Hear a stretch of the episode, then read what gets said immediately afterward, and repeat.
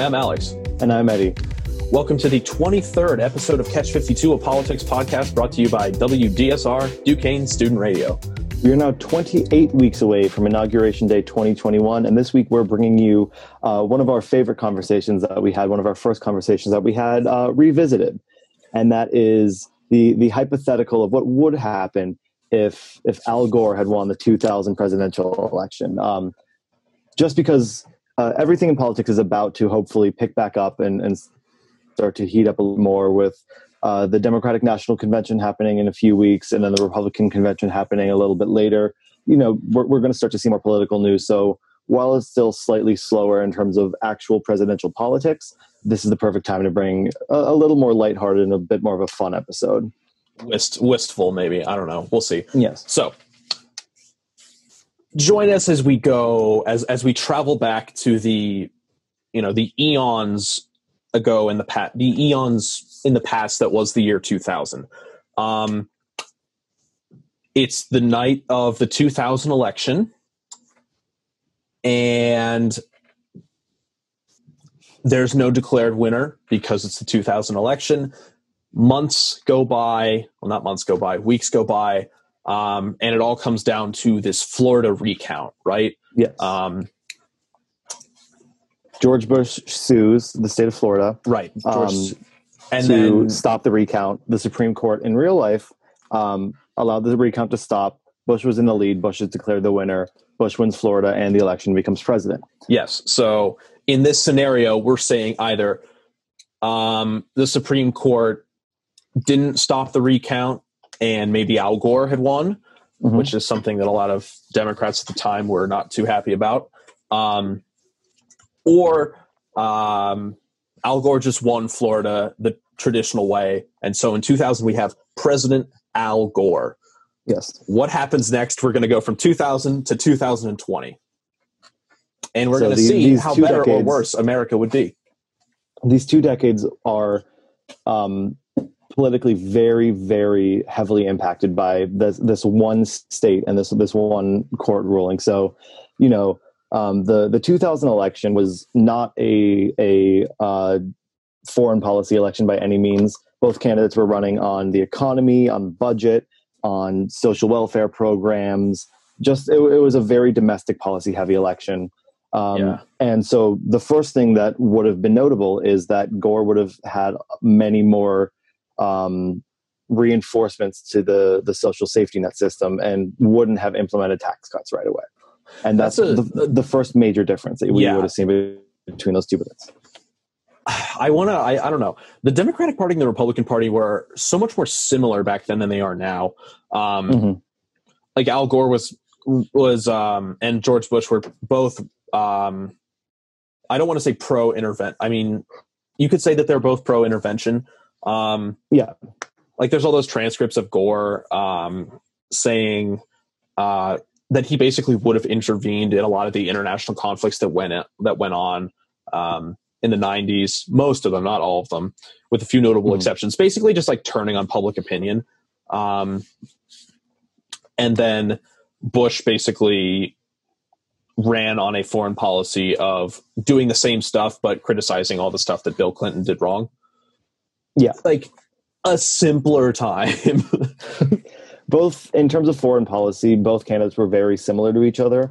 Gore was slightly less militaristic in his inter- interventionism, slightly less. but he was still all about nation building. but both were, yeah, both were in favor of nation building. Both were in favor of heavy U.S. influence and interventionism across the world, um, to the point where, uh, we'll, we'll we'll get into that. But you know, you would have seen a slightly different economic landscape. Uh, the dot com bubble probably still would have happened.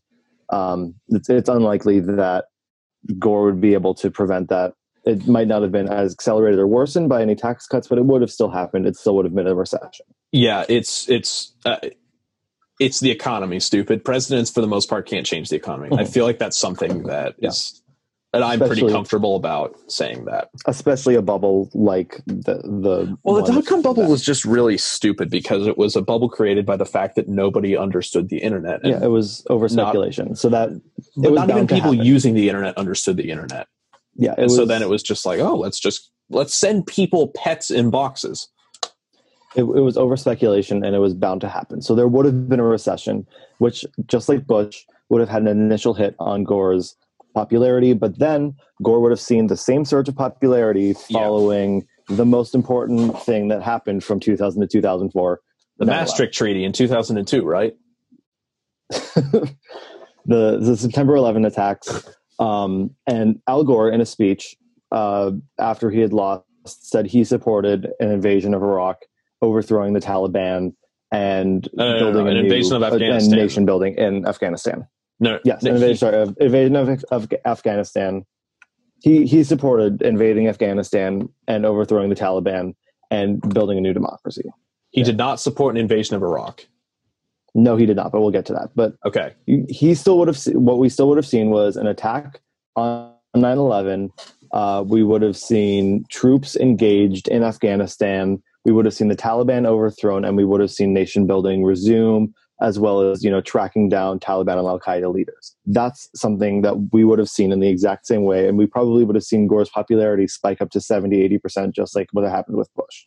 Yeah, the government, like, you know, I, oh my god, I'm gonna I'm gonna sound like I'm a date I'm a, I'm a deep state conspiracy theorist, but stay with me. Okay, so the government moves you have what the president wants the government to do, you have what cabinet secretaries want the government to do, and then you have career civil servants who, honestly, because of the pace of which the world moves, even in 2000, the government moves a certain way, and then basically the president and the cabinet can either try and rein it in and go another way, which is what you're seeing in the Trump administration, or um, the president can opt to go with where the the you know the career people are moving try to change the policy try to adapt it but like if it's going if the train is going one way it's going to go that way. So you have 9-11 and then everybody came into work on the next day or you know whenever they came into work because a lot of government buildings were on lockdown for a week everybody comes into work and says okay i want to do something um, and so naturally everybody is moving toward uh, you know retaliate take out the Taliban, find Osama bin Laden, etc. And that's in fact what indeed happened. Uh, the CIA actually sent people into Afghanistan within three weeks of the 9/11 attacks.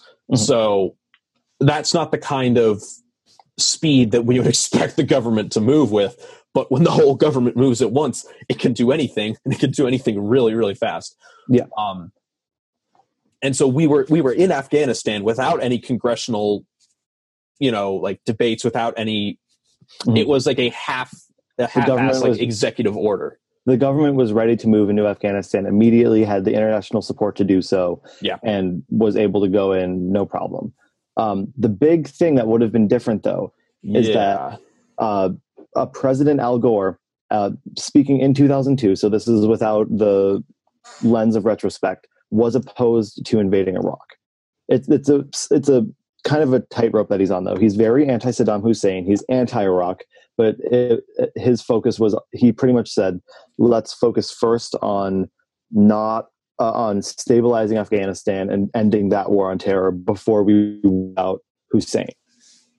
And that's a, a, a pretty big deal because at the time of Bush's invasion of Iraq, 80% of Americans believed that that was justified right move, which means as the UN would have come out with their report saying, um, you know, Afga- Iraq has not complied with nuclear uh, disarmament conventions, that would have gained popular support. People would have noticed. People would not be happy at Gore for not doing anything. Gore would be trying to push that narrative. I, I want to push a little bit back on that. All right, but uh, Gore would have tried to push back on that by saying, "Well, we need to focus on Afghanistan first. and that would have been, I think, the big debate that's happening come 2003 as the election of 2004 starts to dawn. But the big debate is should we invade Afghanistan? Here's here's why or I think it's here's why I think that's less of an issue. Okay. If we're talking in 2020 terms where the news cycle kind of controls the news cycle and it's based off of everything happening like in that moment it, it's such mm-hmm. a like a rapid turnover like i could i could see that so you can see a facebook headline splash across and be like un says this about iraq and then yeah there's a there's a groundswell of people being like, we have to go in and take his nukes away. He's already a terrible person. I can understand that, but that's not the world. Yeah. there's no the media uh, still acts as a gatekeeper to information here there is there's much more of a like backdoor relationship between journalists Yeah. and between the government now i'm not saying that al gore is going to like walk into the the like the you know the editorial office of the new york times and say like hey could you just not publish the un story or something like that? That's not what i mean. But you know the media it's it, it's it, it isn't it still was it was all about sensationalism right? So Sure. you have I don't know, maybe we would have pulled out of Afghanistan by the end of 2001, but I feel like the report, I mean the UN report it it would have it would have made waves. That's that's that's granted.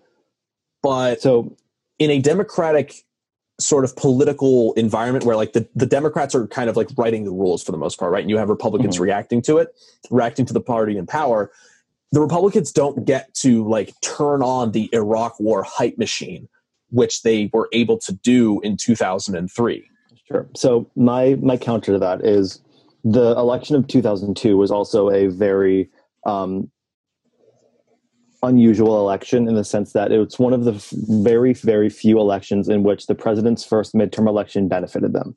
Almost every single president yeah but that's war The- popularity Yes, but but I'll, I'll get to that. Uh, almost every president, the year after they got elected, um, or two years after they get elected, lose seats in Congress. It happened Sure. with Obama. It happened with Trump. It happened with Clinton and Bush won, uh, and it happened with Reagan. It, it's a very common pattern.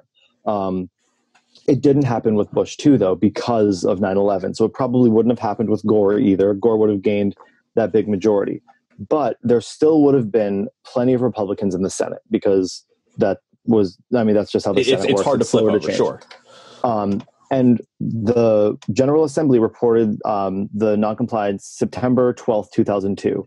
Gore spoke on that less than a week later, or about ten days later. Um, so so that Iraq report was not like a small deal. This was the UN pretty much accusing Iraq of war crimes. So it, it still was a big deal, even though the Democrats would have had this power. The Republicans, especially the the more pro interventionism in Iraq Republicans, would have seized this as a political opportunity. I think that's a very very likely outcome. but again i don't th- i think you're overestimating the power of a, of the political minority in the 2000s the minority right now can be incredibly vocal they could the minority has the power to con- to control the media cycle in the 2010s and the two in and to Mhm. now that's what we saw the republicans do basically for 6 years under obama the minority doesn't have that power in 2002 i i especially since this isn't a this is a minority that is um, about to be defeated in the midterms.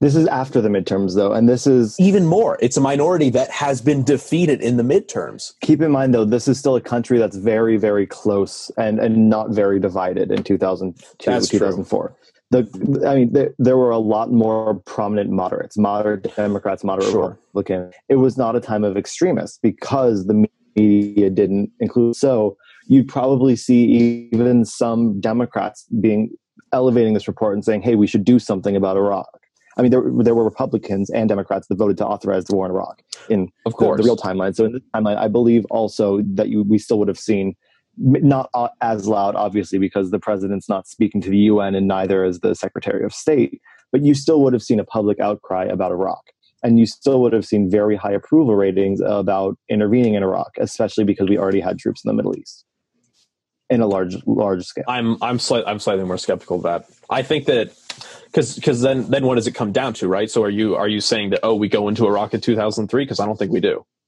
No, I think uh, Gore is opposed to going into Iraq, but I think that's a major contention point between him and the, the voting people is that the people are starting to drum up support for intervening in Iraq, but Gore doesn't do it, and I think that is the major talking point between the two parties going into 2004 is what to, should we do with Iraq? So then what? The 2004 election is a referendum on Iraq. Pretty much, I think that's what it comes down to. All right. Because But- the economy, we let's let's get out of foreign policy here for a second. Because Mhm. the economy has it's gone through a small recession. It's not it's it's gone through a V recession, if you will. So it it there was um I think one or two quarters of um, of negative of Yeah. uh, of one to two quarters of contraction.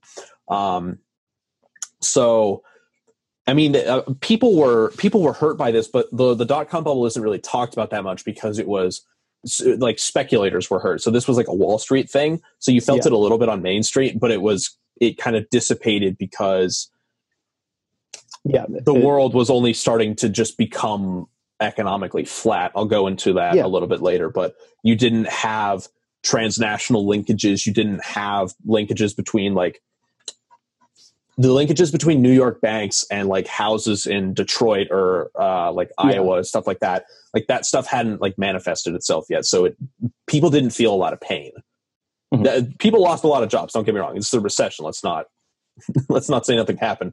But compared to other recessions that we have to talk Yeah. about, like it was very sure. it was a bit of a blip. I, I think that the the dot com bubble would kind of be an afterthought, especially because just Yes. like in the 2004 presidential election that actually happened, a 2004 presidential election would be debating foreign policy. It Yes, would have been yes, a, yes. a complete 180 where in 2000 it would have been an economic debate where foreign policy is also discussed, and this one becoming a foreign policy debate where domestic issues are also discussed. Um, but I think what's also really important is talking about who the Republican nominee would be in 2004. Okay, so who are the loudest cheerleaders for? Because all right, so let's let's just, let's go off your theory, right? The loudest cheerleaders for war are going to be the ones that get the most popular support. So we've got especially among the opposition party. exactly. Um, so a clear clear candidate right out the bat that we have to talk about is John McCain. John McCain is the prom, the prom, following Bush's loss. McCain is the prominent national Republican figure. There are there are there are a few others. There are a few others, but no one has McCain's popularity. Even in the 2000 election, it was really between Bush and McCain the entire time. Uh, Like Dan Quayle's name was floated, Elizabeth Dole's name was floated, but no one really, no one else really even pulled up to 10 percent. It was it was Bush and McCain the entire and time. McCain's sort of like caucus of senators, um, Lindsey Graham, Yeah. um, like those senators are more of like McCain's supporting posse Mhm. rather than actually. Even though I think like I think I think Lindsey Graham ran in in two thousand. Um, maybe, but like he me on no one had the popularity that John McCain Yeah. had, nor did they have the national profile. So I feel The like he'd kind of be a he'd he'd kind of be a Joe Biden type situation where him winning is is pretty much inevitable. I think we'd see some some newcomers start to float their names out there. Probably some senators, some governors. You might see a, a young Mitt, Mitt Romney throws hat in. yeah, Mitt Romney, Um, uh, Ron Paul definitely. But Well, no, no, Ron Romney Paul- Romney would have Romney would have just been elected, got it, so he wouldn't have run in 2004. no, Romney would not have Um, run. Huckabee is definitely Mike Huckabee could have run. Uh, Ron Paul running probably would have run, but I think he would not win yeah, because Ron No, Paul is I think isolationist, and America is the exact opposite of isolationist right now. So yeah, I think it would have been a pretty sweeping victory for McCain. That's my personal opinion. You can feel to feel free to contest that unless you agree. yeah, it's it's, what- it's tough to to see that far back in history. There's just not Yeah, there's I- not I enough think- data on the political environment. I mean, there was, but like, Yeah, I mean, I strong. think oh, Rick Santorum. You might have seen a Santorum candidacy. Also. Santorum was such a small Um, candidate, even in 2008. Though I don't think he would have shown his face in a presidential election in 2004. It's, I think it's possible. I, I, I'm just saying, like possible names. I don't think he would have been a big candidate if he had if he had won. But you know, you you would have seen some 2008 and 2012 contenders kind of testing the water in 2004. Sure, Um, you wouldn't Rick Perry. That's 2016 or 2020 sized field. Rick Perry might have run, but I I I don't think any of them would have been able to, to beat McCain. That's my personal opinion. What, right. what do you think? I, I'm on the I'm on the same boat as you, especially because Yeah, so- McCain. the, the country is so put together, and also, well, we have to talk about the fact that McCain probably would have run on a Joe Lieberman ticket. What do what Have do you, mean? Because Joe McCain- Lieberman would have been vice president at this point. Oh yeah, yeah, that's true. So he would have been tainted. Okay, because McCain. The reason I brought that up is because McCain was uh, in 2000 considering announcing Joe Lieberman as his running mate, Yeah. and in 2008 he almost got Joe Lieberman as his running mate. Yes. True. Um, but then you know it Sarah Palin happened. Um, so yeah, I don't know. I don't know who who uh, McCain's VP would have been. It No. could have been. It could have been anybody. Yeah, it, could have been any senator, representative person. Yeah, That I, I don't think that he would have had a, a major figure. It could have been like Rick Perry. Could have been a Santorum person also. Yeah. Santorum probably would be very a, much. a pretty good pick for him. Michele for Bachmann. Bachman. Uh, but I, I think like a McCain Santorum ticket is something you'd see Santorum just to appease the the um The people who might The not more agree with like liberal social views. yeah because McCain was pretty socially liberal, so Santorum would be a pick, or someone of that breed would be a good pick to just try and get the the conservative Christian vote. and that that does McCain. kind of fall in line with the Republican Party's a little like transition a little bit because Mhm. when you had the the ticket has consistently been somebody for social conservatives and somebody for big business or somebody who kind of like combines Yeah. both. So you have Bush Cheney. It was Bush kind of had the personality. Cheney had big business. Um, and on on a, on a, a McCain Palin ticket was weird because McCain kind of had his personal brand, and Palin was more of that tradition. Was a very outspoken but very very traditional on message conservative. Mhm. Um, the same thing. Romney Ryan. Romney was that personal brand conservative, where Paul Ryan was more on message. yeah. That's actually a really interesting theme that I haven't thought about until literally right and now. I mean the same every thing goes with, Republican- with Trump and Pence. Pence That's what I'm a very traditional conservative. every yeah. Republican ticket since honestly we can say since 2000 has I, been mm, might top- might I mean Reagan Bush. I think Yeah. it's, it's been a long term pattern. I, the I top of the ticket is somebody with a lot of charisma who is not Yeah. always on message but is speaking to the american people in some Yeah. way and then the vp is somebody who is like bringing in the partisans a more saying, "We traditional conservative, and I think that's think actually really interesting yeah, I think that that's probably what we'd see in Yeah. 2004. So I think you you'll see uh, Gore Lieberman versus we'll say McCain Santorum just just because Pennsylvania mccain santorum represent. and that also fits the um, that also fits so, sort of an interesting hypothesis that I've subscribed to sometimes, which is the idea that usually, unless it's unless it's an incumbent or unless it's Mhm. like weird circumstances going on, you know, like in the middle of a war, t- like like wartime president, etc. Americans tend to vote for the candidate with less experience. So yeah, but you have Al Gore, in war right now. but you know if that war is if there is popularity for more war you know al gore is more experienced he's got a year a term of the presidency he's got i believe al gore was two terms of vice president um more experience you know mccain has been a senator for a long time at this point and he's got the Yeah. uh, the pow story he's got uh, his military service um Mhm. both in, both two incredibly experienced candidates but experience in the White House versus experience not in the White House. That kind of, I feel like that Yeah. seals it. So so looking at the the 2004 map here, Oh, geez, Um, yeah, what what we see is uh, a blue leaning Florida, a blue. So this is the 2000 election, um, and New Hampshire red. Uh, so again, you you kind of have a battle between foreign policy as should the U.S. do something in Iraq, and I feel like right now the the momentum um, in this hypothetical world is leaning towards intervening in Iraq, um, and especially I think having uh, Santorum on the ticket, I think McCain would be able to take Pennsylvania and take the election. I because of actually, that. that's exactly where I was going to go. I would agree. I think McCain takes. I think McCain takes Pennsylvania. Um, maybe even Florida. hold off on Florida because Florida had not started its like red transformation just Yeah, yet. but Florida was had a so Democratic close governor. already.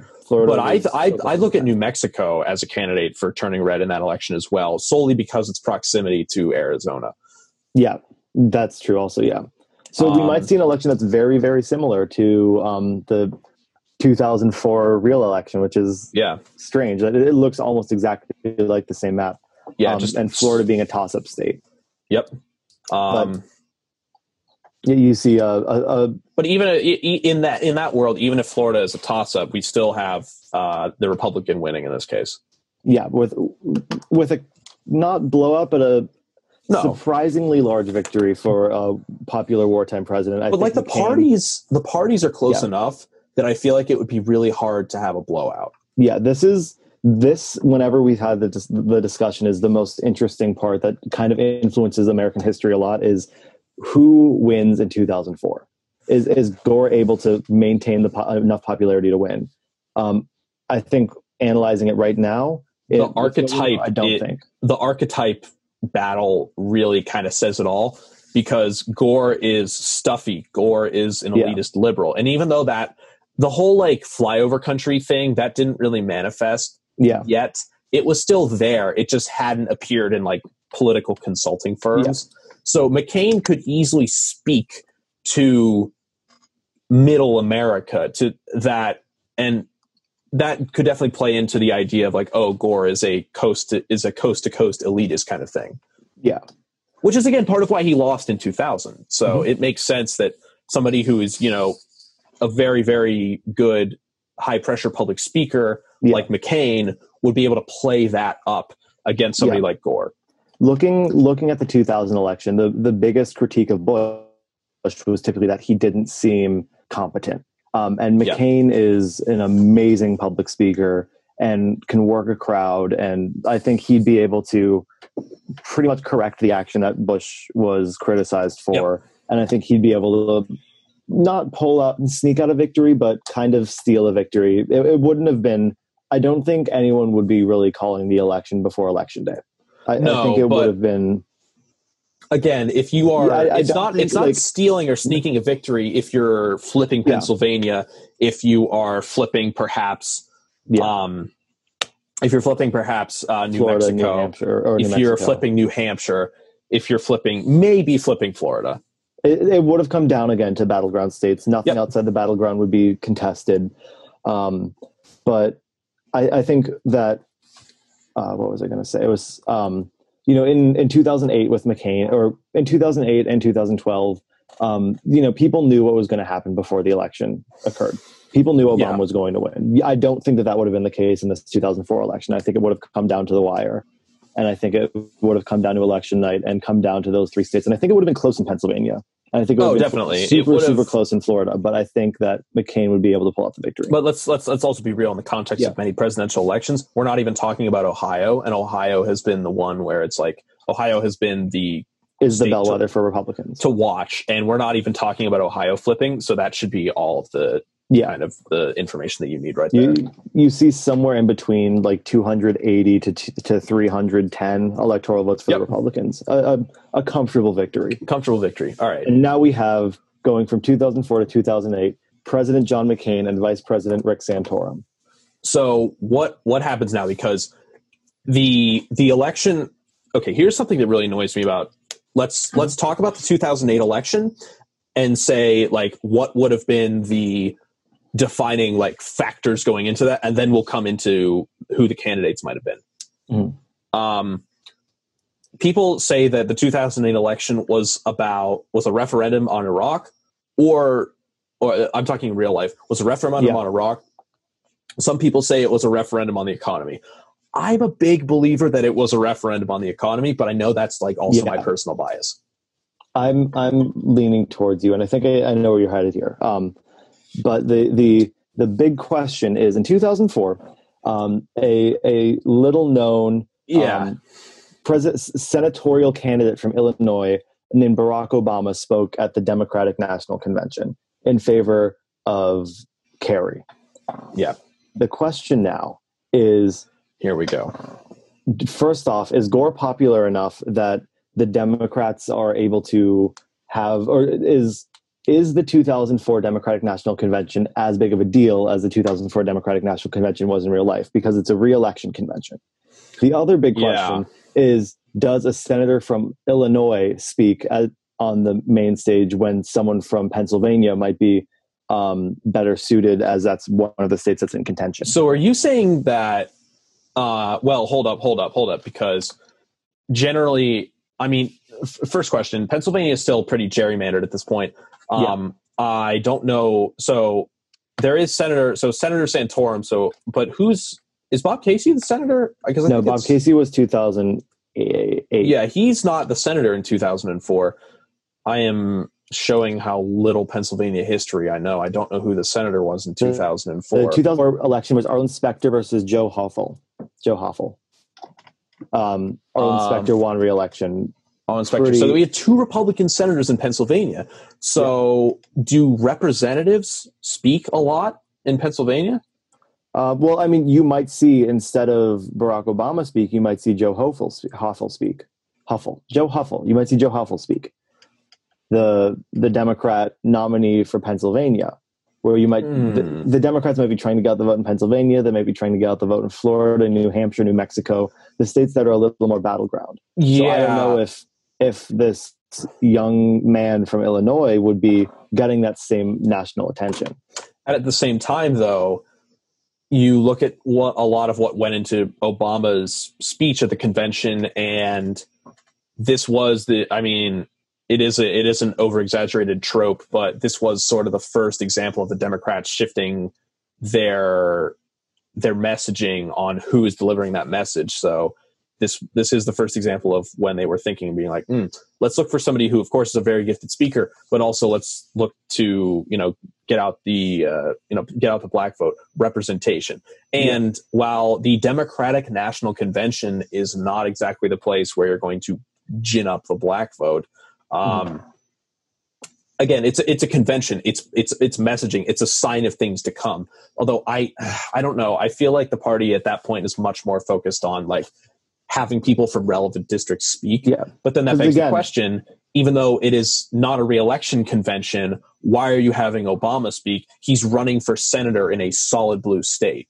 Yeah, because he was viewed as a rising star in the party. But the question is, are they here to promote rising stars in this convention, or are they here to try and secure Gore's reelection?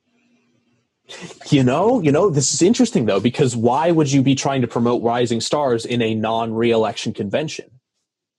Because you're because Obama was seen as a possibility to succeed Kerry's two terms as a person to run in 2012. Okay. So basically prepping it 8 years in advance whereas in a, a in a okay. But again, I feel like I don't know unless you've got a democratic operation that is very very concerned about Gore's chances in 2004, you take the opportunity to Yeah. maybe give that that podium to an up and coming Democrat who can actually just take over where Gore left off in 2008 when Gore's Mhm. assumed second term would end. So, so the big question here is whether or not Obama gets the the key the keynote speech. I personally am not sure that he does. I think that if you look at where all the important elections are, um, especially now that the Democrats will have picked up more seats in 2002 and are going to try and hold on to them as they hold on to victory in 2004, they have a Senate election in Ohio, in Pennsylvania, in Florida, in New Hampshire. Uh, I mean, they're they're all across, and the Democrats who have their probable majority here would have to really start pushing for it. I am. I used to be in that boat. I'm not so sure anymore. Okay. I'm not so sure. California, Nevada, Oregon, Washington, North Dakota, Wisconsin, Illinois, Indiana, New York, Connecticut, Vermont, Maryland, Arkansas all had in real life Democrats running for reelection. Probably in this in this fake scenario, you might also have a few more representatives that are running in these states and also in other states like Pennsylvania, Ohio, the Carolinas, Florida, Louisiana had uh, a little bit more blue back then. Like you have Iowa, you have a lot of possible blue candidates running that could directly benefit, and that you know the Democrats are holding on to their majority here. I, I think that you, I think that if Obama would speak, he'd be speaking in 2008 as a, the junior senator from Illinois, not the presumptive Mm. senator from Illinois. I don't know. This is a this is kind of a sticking point Yeah, because if Obama speaks, then that drastically speeds up the timeline, and if he doesn't, it pushes it Mhm. back anywhere from four to eight years. if Obama speaks, he's a candidate in 2008. If he doesn't speak, then he's not, and that's a, a very very you know here let me let me let me let me put it another way i think i think this is something we haven't talked about um obama we're we're saying that this is a this is a war this is an america that is pushing this election to be about foreign policy in 2004 Mhm. and if gore is seen as weak on foreign policy he needs he needs Democrat war hawks to speak on his behalf. Obama yeah. is not that guy. Obama is a domestic policy American dream type person, and that was following Kerry. His Jim or Kerry, uh, Kerry was trying to run on you know reshaping America, okay. restoring America, and Obama was this new America, and he envisioned this new America, and that's not what.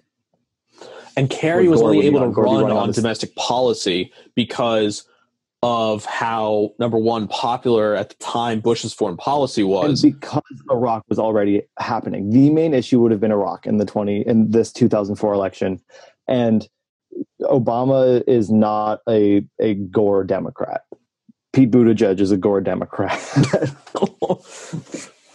Obama is an American exceptionalist candidate in 2004 and that's not like that yeah, but you know, here's another here's Al another Gore thing right now. So so so in 2004, Al Gore was running as the status quo candidate. Barack Obama is not a status quo candidate. Okay, I see what you're saying. Let me give it to you another way. The you know though I was about I was, I was what I was about to say is I was about to talk about the um the first Gulf War um mm-hmm. which is under Bush 2 and I was like first Gulf War was uh was very successful and I'm like wait, no, it wasn't because Bush two was only a one term president. Mm-hmm. Um, so like we, you know, the Gulf War was definitely like a a, a piece of his reelection, but it clearly was not that significant of a piece yeah. of his reelection because he was overweighted. He the um the weight of uh, taxes is what took down Bush. Uh, I, not Bush two, Bush one. Yeah. Um. So Bush one's Iraq War in uh, 1990, I believe. Um. Mm-hmm. 91 something like that. Um, so I was about to say, like, wouldn't a quick war because Afghanistan was, if nothing else, a quick hot war, and then we had nation building, which would just yeah. bore people. And we would have continued to have troops in Afghanistan at this time, but people would have been pushing Gore to invade Iraq.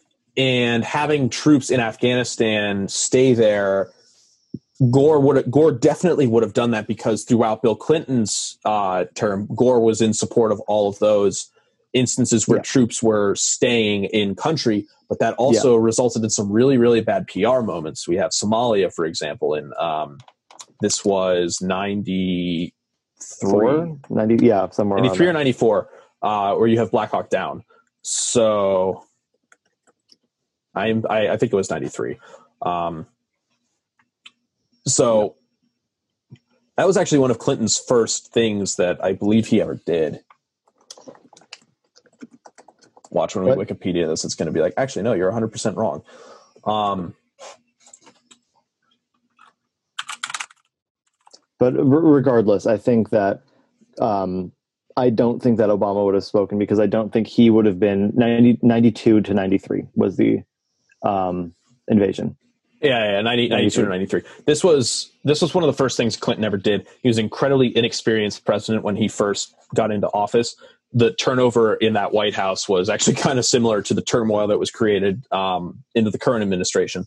Mm-hmm. Um, so I can I can very much see Gore. I, I guess my my point being, I can see Gore if we're talking about just Afghanistan, right? Afghanistan is your successful war in the same vein as Iraq one under yeah. Bush one. And then I was going to say, okay, well, then we go back to American exceptionalism. We go back to uh, the, defending the surplus, mm-hmm. domestic policy. So, like, maybe Obama would be a good candidate in that environment. But then at the same time, it's like, actually, a successful war did not save Bush one. Yeah. So I I don't think Obama speaks in 2004. Or yeah, I don't think Obama speaks in 2004 it makes much more sense for some other like young Democratic mm-hmm. senator, a separate young Democratic senator would speak yeah. in his in his place, possibly from a a more contentious state, possibly someone who's just a little more um, interventionist in foreign policy to, to show that Gore is not, you know, because I think what you'd see from the Republicans is is a lot of campaigning saying Gore is afraid of intervening. Gore is afraid of Gore is not going to protect you. Yeah, Gore. So I think you'd have like a war hawk or a general or someone along those lines speak in, in place of in place of Obama. So I don't think Obama. Oh yeah, all those all those Democratic generals. I, I mean, I think what they had one in 2016. I think, but regardless, I think you see a a McCain Santorum 2004 presidency, um, and you see Obama not take the stage yet. I think Obama will in 2008, um, which we can get to. All right. So then we have all right. So then let's let's let's talk a little bit. So 2006, um, McCain wins. Uh, so yes. 2004, McCain Santorum wins. 2006, and invades Iraq. I think McCain. One of his first actions is bringing troops into Iraq. That's kind of his. That was his presidential um, push, in a sort. Then what do we see McCain do well in the midterms of 2006? Um, because there wasn't anything terribly catastrophic that happened domestically yeah between 2004 and 2006. But the Iraq War in real life lost popularity within a year or two. Um, and I think you might see that same thing. It was already, if it's already a contentious issue, it's going to be a pretty partisan issue. Yep. Okay. Yeah. I and so I think McCain loses popularity in 2006. It loses a little bit in the midterms. It's not a blue wave not, year. Yeah, it's not a wave, but it's but it's and it's diff- maybe maybe because definitely if McCain wins, he's bringing the rest of the Republicans in on his coattails because it's again this is politics yeah. 2004. The top of the ticket matters. Um, so probably I don't know if the Democrats can uh, take back control of the House. That's a, that's questionable. Mm-hmm. Um, depending on the margin that they went in of control that the Republicans went into 2004 with. Yeah. Um, Republicans probably keep control, probably keep control of the Senate. Again, that just depends yeah. on like the particulars of domestic and current events that happened for two years. The reason I say that nothing terribly catastrophic, nothing terribly catastrophic happened between 2004 and 2006 is because in the uh, the waning hours of 2007, not exactly, uh, the third quarter of 2007, we have um, the start of the Great Recession. Yeah. Um, and so here's when again I think that a an opposite party pickup is is pretty much unavoidable here. Um, as the economy starts to tank, um, McCain, uh, you still have a Republican in office, a conservative in office, who's going to try and bail out the big businesses and prevent through trickle down economics, prevent the recession from getting worse. Which do you think just, McCain does the Bush tax cuts? Um, I think you see some tax cuts. I don't think they're to the extent that Bush's were because I think that again the the I think McCain runs and governs as a wartime president, not as a yeah. domestic policy president. Because here's here's something we haven't talked about yet. We haven't talked about linkages. Because when we first had this conversation, the something that we established is the key the key linkage. Well, not not the key linkage, but one of them is that in 2000 is that you have two rounds of Bush tax cuts mm-hmm. from 2000 to 2008 basically stimulus checks, right? Um, yeah. And that ended up, and it Econ 101. The first thing that you learn is about if you're if you went to, if you did econ in the past few years, you learn about what caused the Great Recession and that it was basically like 50 different things and nobody can agree on what. And you learn about the Great, sorry, that's the Great Depression. The Great Recession, you learn that it was caused by basically a weird combination of uh, tax stuff and finance tools. Mm-hmm. The finance tools had existed for about 40 years up until that point. And sure, the Bush administration deregulated. That made the process worse. It came to a head in the near the end of his presidency. But like I feel like that's not something that the president can control. No president, especially not a wartime President Gore or a wartime President McCain, is going to have the uh, foresight to say, you know what we need to regulate right now? uh, credit default swaps. Like yeah. nobody even knew what those were. So it was definitely that side of the crisis was still going to happen. The question of did the Bush tax cuts exacerbate the bubble that we had going into 2007 is something that is warranting a little bit more debate. So if yeah. we're going to assume that Bush wasn't elected, Gore definitely would have not done that string of tax cuts. I wonder mm-hmm. if McCain would have. I, I think you would have seen some tax cuts, especially because Gore would have raised taxes. I think at the very least you would have just seen McCain put them back down to about Clinton levels. Um, I feel like, especially because McCain okay. is a more moderate candidate, um, even fiscally, I think you would have seen more like Clinton era taxes instead of you know Reaganomics. Um, yeah. So, so I think you, you would have seen like a, a slightly progressive tax under McCain. But that's interesting though, because if if Reaganomics Mm-hmm. don't make it into the 2000s, I don't know. Let's let's continue this later because Yeah. we have to talk about the uh, the the messaging of trickle down economics because McCain McCain was definitely on the trickle down train. Yeah. Uh, we saw that in the 2008 race, but like that wasn't who McCain was, and that's not what the country was like identifying.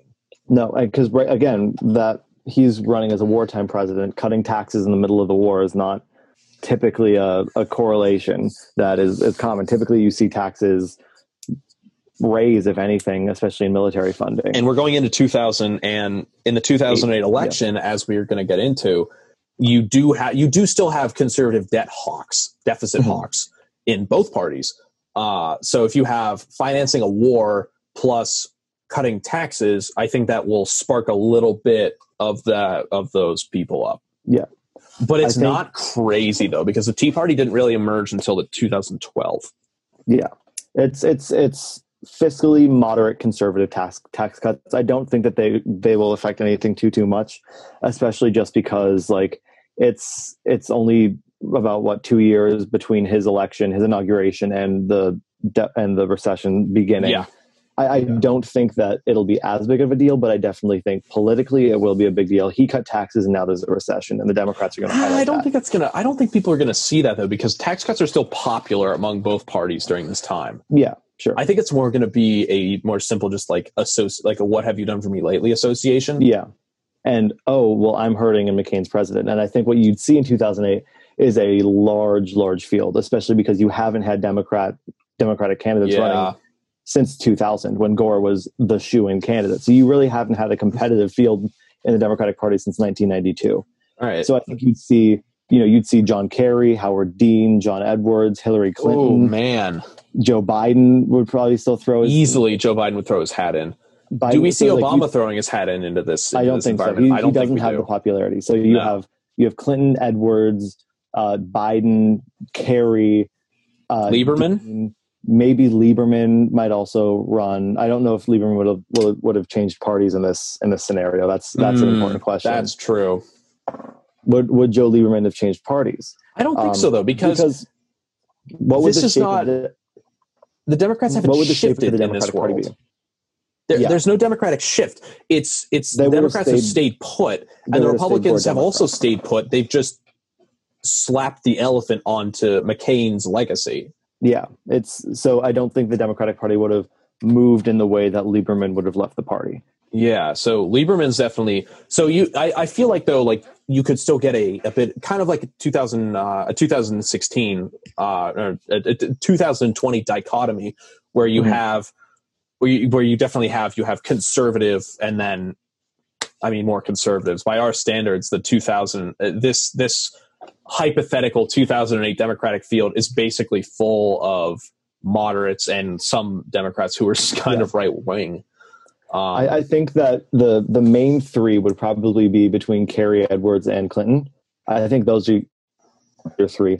Um, the big question is do do John Edwards allegations come out still? I think they do. Oh yes, without a doubt. His affair while he's cheating on his wife with cancer. I think that still go. comes out, and I think he's still kind of kicked out of the question. I, I, I, I and it comes down with to who wins in a primary contest between Hillary Clinton and John Kerry. Um. And Yeah. Okay. I have not thought Howard this one Dean's through. out. Yeah, that's not Yeah. happening. Dean's Um, popular, but like I think he's kind of the the the Warren to Sanders and Biden, Yeah.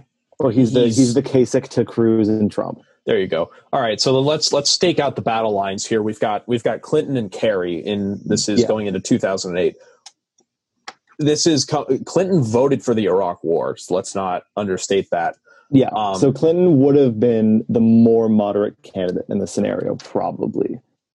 because Kerry was for was Kerry anti-war in 2004 because we can base a lot of what kind of campaign Kerry is going to run in the primary as Mhm. the kind of campaign that he ran against Yeah, uh, yeah. Bush two in 2004. I'm I, he probably was just considering he was against Trump. Yep. He uh, frequently criticized Bush's Bush for starting the Iraq War. So Okay, again, the so Kerry's running to the left of, of Hillary. That's Yeah. what we're finding here. So, so you would have had Kerry Clinton running in a um, Clinton as the more moderate candidate, and again, you you have a, a left leaning challenger to Hillary Clinton in 2008. Um, and I, what I think you see is I think you see um, Kerry sweep the Northeast just because he's a Massachusetts senator. Uh, well, we got to talk New York though. Yeah, I think New York is not. I'm talking New England. I think you see Okay. Kerry sweep New England. I think you also see Kerry sweep the West, California, Oregon, Washington, I just agree. because the the more liberal portions. uh, throw in Hawaii in there as well, Yeah. and probably Illinois.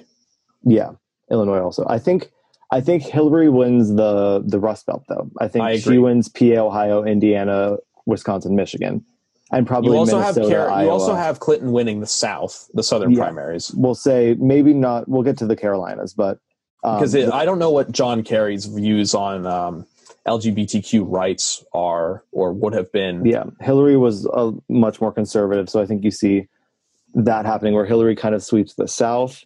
That's what I'm. Um, that's what I'm basing a lot of this off of because Hillary had some pretty socially conservative views at this point. Yeah, I think Um, the the because Edwards is out now. I think Edwards still gets South Carolina or North Carolina just because like that's that's his home.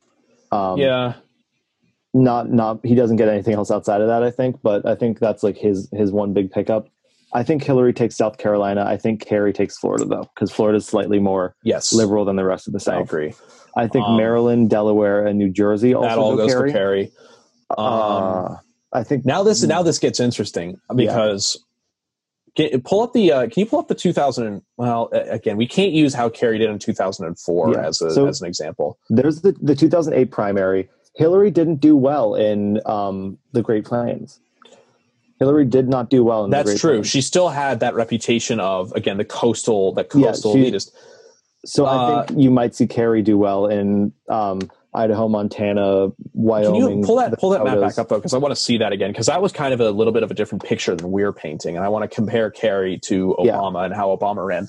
Obama Obama lost a good portion of the Northeast on that map, which I think Mhm. is really interesting. And But Obama, Obama's not okay, uh, from. uh, Obama carried the South, but that's because of black vote, right? Right, right, right, right, right, Yeah. right. Which is okay. So that begs the question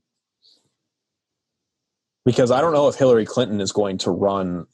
I don't know how successful a Hillary Clinton civil rights campaign is going to be. No, so I, I still think that the the old South comes out in support of Hillary. Um, yeah, you know, I don't know, Oh, yeah. mm, but that's what I'm saying because if Kerry is running to the also. left, both are running as coastal elites, though. yeah, that's tough. I, I, I like. I'm. I, we're both struggling here as to who wins a, a Kerry Clinton primary. I think. Well, here's here. Let me give you another nugget about Kerry though, because Kerry has that bit about um, killing somebody in Vietnam. Yeah, That is that's probably worth at least considering here. 2004 Democrat. I'm looking at the 2004 primary map also. Okay, so Kerry Yes. just swept in 2004. But again, that was against who? John Dean Edwards, Edwards and Dean. Clark. Clark. So, hmm, John Edwards. John Edwards would have run to the right of Kerry, if I'm not mistaken, and Howard Dean would have run Mostly, to the yeah. left. I think I believe so. yeah. Okay. So, so looking at the margins though, um, Clinton barely won Iowa and Missouri in in this one. I think that she doesn't win Iowa and Missouri in this in in 2004. I think she in in real life she didn't. She barely did. I think here she doesn't. Okay. I, I um, we're, let's let's let's talk. I think right now the Democratic Party in this scenario is painting itself especially as is starting to move closer to anti-interventionism to to pit itself against um, McCain, who's seen as a, a militaristic interventionist. At least the Democrats are painting him that way.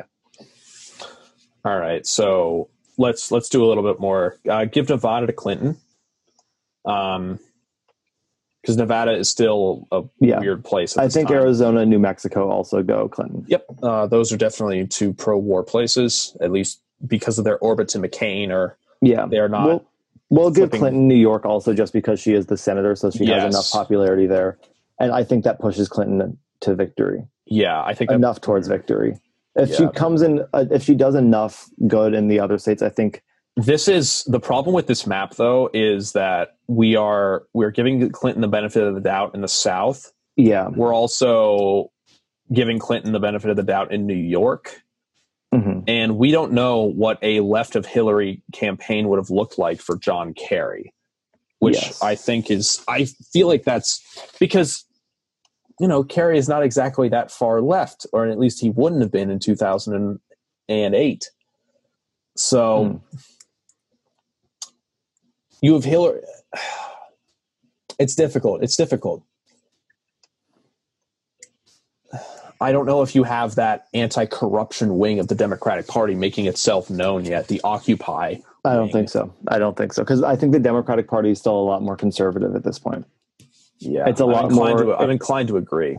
It's the new Democrat age. It's the Clinton Democrat age, the the Bill Clinton. But I think it's it's been if you look at who the Democratic candidates have been, it's Clinton, Clinton, Gore, Gore, or Clinton, Clinton, Gore. Yeah, Clinton, Clinton, Gore, Gore. And I think Clinton follows that right. pattern a lot better than Kerry does. I so think I have, I have in a hot primary. in a hot primary. Okay. You might even see though Clinton Kerry as the ticket. You might see a Clinton Kerry ticket just Maybe. to a, as an appeasal. And that would be a very, I mean, we call it a hot primary, but it would be a very cold primary. I could definitely see that as the ticket as well.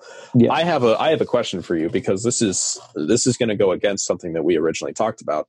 Okay. You said that we were going to have a party swing in 2008, right? The White House changes hands because of the economy. Let's so. let's talk about the world that we've just imagined. okay. You have you have Bill Clinton from 92 to 90 uh, wins in 92, wins in 96. You have Gore winning in 2000. So we've now had 12 years of Bill Clinton. Yeah. You then have 4 years of John McCain. The Democrats are now going to run Bill Clinton's wife 4 years after the Clinton administration left office. Oh, that's a good point. Yeah. That's, I that's I, little I agree that Clinton That's- I Hmm. But she did run and she did do well in 2008 and part of But- the reason that she she lost didn't run in two- Obama was. but she didn't run in 2004. She declined to run. She turned down running in 2004. Well, obviously, because then they would have the only successful candidates the Democrats would have run would have been Bill Clinton and then his wife. like, So I I think then you might see Kerry. I th- I- but this is but this is this is the thing though because she did run and she did run hard in 2008. Yeah. But does she still run in 2008? Well, obviously she still runs in 2008. But but in the same way she didn't run in 2004 right after the Clinton administration was kicked out, would she run in 2008 right after the Clinton administration is kicked out? Ah, I see what you're saying. hmm When was she elected senator of New York? Um, Hillary Clinton was elected senator of New York in I I want to say 2002, but I'll check. Um, 2000 uh, 2001. So uh, in the election of 2000, she's elected senator of New York. Okay, so she would have been senator regardless because she was a, Oh. she ran probably so she ran assuming Gore was going to win. Yeah, So And- she would be okay. So in 2006, her turn is her term is up. Yes, So she would have had to either not run for reelection. So she opted to not run for reelection in 06, correct? no, she ran for reelection. She was the senator from New York, so she is Senator Hillary Clinton running against Senator John Kerry. Oh my goodness, this is tough. Yeah, There's good arguments for either. I was. I was convinced of Hillary until he brought that up, and I I I think Kerry takes it at this point now. I think people want to see after Gore loses. I think people want to see a new Democratic Party, just like after Romney lost, people wanted to see a new Republican Party. yeah, that's true. So I think you see But then, okay, okay, let's go back into the map and say, like, where is that going to manifest? Because we still, I mean, we Yeah. still have to go through the the. We still have to go through the votes and say, how does Kerry win this? What states are we going to take away from Yeah. Clinton? so I think you see the the establishment. I think New York. I don't know if Clinton wins New York. But New York, okay, but, No, but- not only is the New York senator, where she's just won re-election. Yeah, you're right. New York is definitely staying Clinton. I think the the Democratic South, which is is which still exists, the Democratic South still exists. It's the power. It's the party of Al Gore right now, I think the Democratic South turns, and you see pretty much like the the farmer class support Kerry. Yeah, Clinton. so give so give him Kansas, give him Oklahoma. Uh, Colorado is weird. Um, yeah, we'll keep Colorado neutral now, but I think that's enough to if he has give give Utah to Kerry as well because of uh, Clinton and the whole uh, If he takes- indiscretions. I'll I'll say it this way. I think Kerry takes the West Coast, he takes New England, he takes the South and the Plains. And even though Clinton is more of the Rust Belt candidate, that you know the the people in Pennsylvania and Ohio are comfortable with her. That she is the pe- person that they know and they supported, at least in 2000 and the 90s and 2000. The Democrats, the Democrats in those states support the the establishment Democrats, which at this time are the Clinton Democrats and the Gore Democrats. So I think Kerry pulls out a victory, though. All right, it's mm. Yeah. Eh, that, but it's wild that it depends on who we give the South to.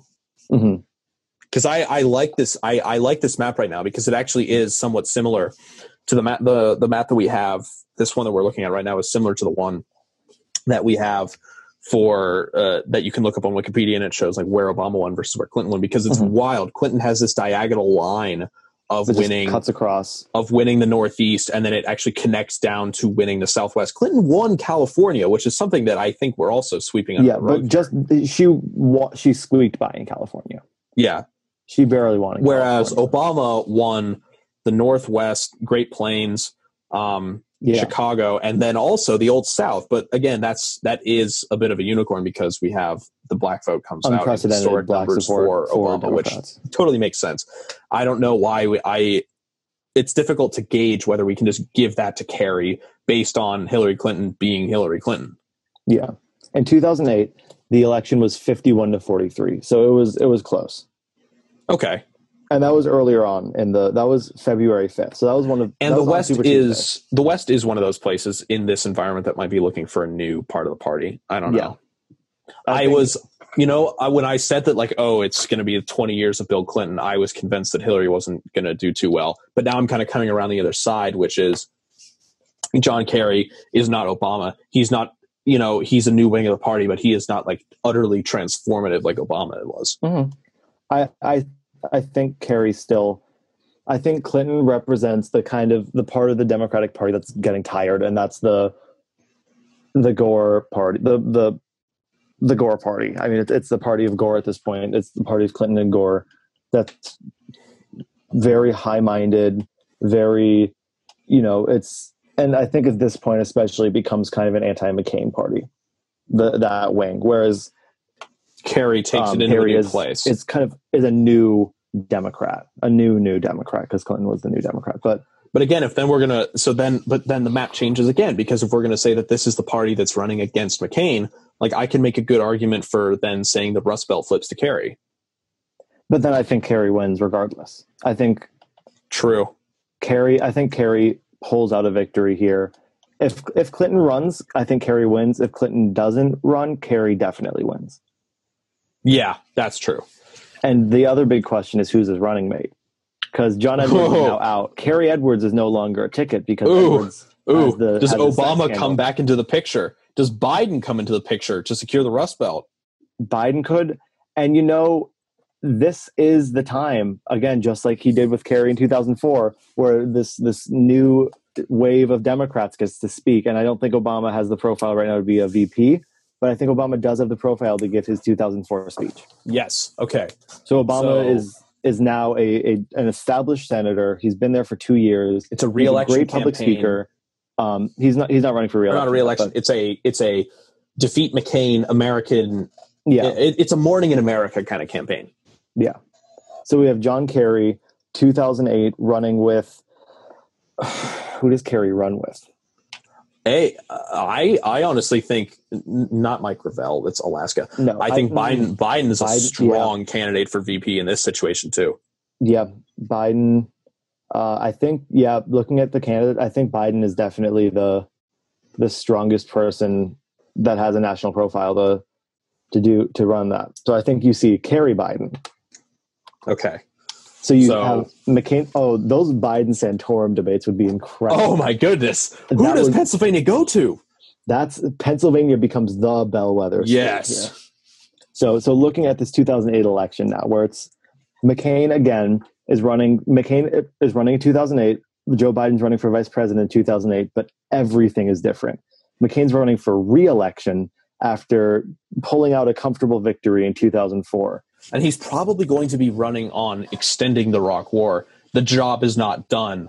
Um, Mhm. And Kerry and Biden are running a campaign of sure, the job either number one, the job is done, the job should have never been done, and we've now destroyed America in the process. And we've destroyed two countries. Let's make America uh, great again. Maybe. I mean, what you see is is a is an opposition, a culturally opposite opposite party now. I think that this is where the Democrats start pushing left, Yes. not not anywhere towards like Bernie levels, but towards Obama levels. I think this is where the This Obama is where Democrat healthcare comes into it. Democrat. Yeah, this is where financial protections come back into it. yeah, where you have an a where maybe not on the campaign trail.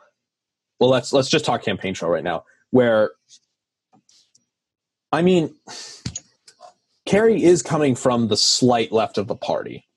Biden certainly, actually, Biden's probably like right in the like. Excuse me. Biden is probably in that left center, not center left, but like yeah. like left of center kind of area where he's left of center left. Um, maybe a little bit to maybe to just probably right in around, if not maybe a little bit to the right of Kerry. Um, Yeah. But not by and much. I think what we might see is is Romney care again. You might see Kerry's uh, health plan in 2008 is is very right. similar to what Obamacare is, and uh, Kerry Care. oh, that really rolls off the tongue, doesn't it? Yeah. Um, Because Kerry's 2004 plan was expanding the government's role in paying for health care by giving health care to all people through spending proposals and tax credits. so Medicare for all. No, it's it's ins- making sure that everyone's insured. So it's Obamacare. It's Affordable Care Act. Okay. So I think Oh, you I see still see you still see, hey, the economy's not looking too great. We're wasting a bunch of money over in Iraq when we should be spending money on healthcare. And the successful and Obama's successful campaign in 2008 was run hard against the Iraq War. We'll definitely see Kerry doing that by 2008. Mhm. I mean, will have will have presumably been so that does change some things in Afghanistan. So um, in 2006 or 2007, President Bush in real life signed the status of forces agreement in, uh, I believe, Afghanistan regarding Afghanistan. So basically, we had to be out of Afghanistan um, by uh, it was by second term Obama. Yeah. Um, so I think maybe 2014, 2015. Um, let's. I don't know if McCain would have signed that, um, but even if he even if he did, because McCain on the McCain in 2008 was constantly talking about you know, comparing it to the Cold War, right? Basically saying like we kept troops in Korea, we kept troops in Germany, we kept Hmm. troops in Vietnam. Well, not in Vietnam. Um, we kept troops in um, yeah, Korea and Germany were really his only two compare. Uh, Yeah. the really the only two ones that he would compare it to. Um, I would say like those troops are a stabilizing force. So you have McCain running on, you know, not to get too like democratic into democratic rhetoric, rhetoric but you have McCain running on an endless war platform, Yes. And I could definitely see Kerry running on a bring back the troops platform. Mhm. And now the big time comes. What happens in this election? I think these are the the battleground states. You have uh, obviously Pennsylvania, Ohio, Indiana, Michigan, Wisconsin, Iowa, uh, Virginia, Florida, Colorado, New Mexico, and Nevada. So here's the that's that's the question. Let's let's let's let's let's bring up the original 2008 election because there are definitely enough parallels, and we need to just analyze where the country is Yeah. In terms of domestic politics. Because again, we are if this if this if this conversation if this experiment is discovering anything, it we are we are shedding light onto how dynamic and incredible of a candidate Barack Obama was. Yeah. Uh, so so this is what we're looking at here. Um, the the the the historical magnitude of what was the Obama coalition. I mean, like, that he- cannot be understated. I, I think that Kerry definitely. I mean, without having to argue my point at all, Kerry is not Obama by any means. Um, Kerry has a little bit more Gore quality to him, soft spoken, calm, um, good public speaker, but not incredible public speaker. So let's just let's just go through let's just go through real quick. Yeah, I don't think Kerry is going to take Indiana. no, I think Indiana. Keep Indiana. Indiana red. Let's hold off on Ohio for now. Yeah, I think Iowa stays red. Also, I definitely agree. Um, I think I think Michigan goes blue. Michigan was one of the hardest places hit. yeah, Um, and we In still have the blue wall at this point. So flip uh, Wisconsin blue as well. yeah. So uh, there, there's, there's a, there's a. Well, there's a do you think question. Indiana is hit hard enough by the recession that it becomes that it goes blue also, or do you think it cares enough about the war that it doesn't care about the recession? That's hard to tell. That's Yeah. hard to tell. All I right, think- leave Indi- Let's leave Indiana for now. 2008 is when Virginia started trending blue. Uh, I think it still would have gone blue without Obama. Like I think Virginia's. Um, I have some issue with that because Virginia is very much a place that if, if there's ever a foreign policy oriented state, it was Virginia. yeah, because so many bureaucrats live in Northern Virginia, and Northern Virginia carries the state. The thing is, Obama won by six percent. And let's assume Kerry would have probably won by anywhere from one to three. Yeah, Kerry lost by nine percent in 2004, but 2004 was again completely different. Pro But- wartime. Okay, The- I see the- where you're coming from. the the country flips the the the country the state flips completely and goes from 53% republican to 53% democrat like that in 4 years Yeah. All right, so give Kerry Virginia. i think kerry takes virginia especially because again kerry does is both candidates represent washington insiders so i don't think kerry is a threat to Yeah. you know virginia uh, in terms of northern virginian politics Now, all right, we have more more interesting things to discuss because I think we're we're not going to be able to come to much of a. Let's hold off on the rest of the Rust Belt for now because I want to Yeah. kind of like lead up to that. Let's talk Florida. i think that's tough Florida's tough. yeah, florida's always tough um, my my uh my oh my god. All right, so by what Florida- percentage did oh, Obama no, win no. Florida in 2008? obama only won florida by 51 yeah, I, McCain takes Florida. McCain takes Florida. I I don't think that there's I, I don't doubt that at all. McCain takes Florida. Um, and this this is this is another election that comes down to the wire. Looking at like it's Oh, it's jeez. All right. So let's let's give Kerry New Mexico. really you think so? McCain's Uh, New Mexico. New Mexico went. McCain, is an Arizonan. New Mexico went uh, blue against Bush. Yeah, that's fair. Okay, yeah. So, and then I think Colorado goes blue if New Mexico goes blue. This is. The, I think we can say that 2008 is the start of when you start to see that Yeah, liberal isolationist Democrat. out of This Colorado. definitely has to do with weed. Um, Yeah, in Colorado, we start to see that. Uh, look, let's not understate it. That's just how Yeah. it is. Um, Nevada. I think Nevada still goes to McCain. yeah, the Democrats haven't taken control of Nevada politics just and, yet. and n- the Democratic Party is still not as focused on identity politics now as they are in Yeah. the actual 2008 election, where okay, so Obama brings out the people votes of color across. Oh my nation. goodness! So you know this literally comes down to Ohio, right? It, it does just like just like everything does. Oh my god. it comes down to Ohio. Okay, so man, you're really fun electoral I fact. Fun electoral fact: No Republican has ever won an election without winning Ohio. Yeah. If a Republican loses Ohio, hundred percent of the time they lose the election. okay. Let's all right. Let's let's talk because let's talk policy here because all right. Here's here you you I'll, I'll give you my my interpretation. You tell me if I'm wrong. Okay. My first point, my first piece of evidence is going to come from the 2016 election. Here's why. We saw that the Rust Belt votes based on domestic on its own perception of domestic policy. Mm-hmm. That happened in 2012. That happened in 2008 in real life.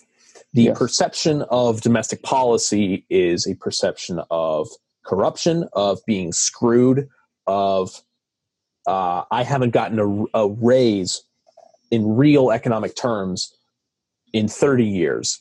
Yeah. I there's a much longer lecture of this I could go on to.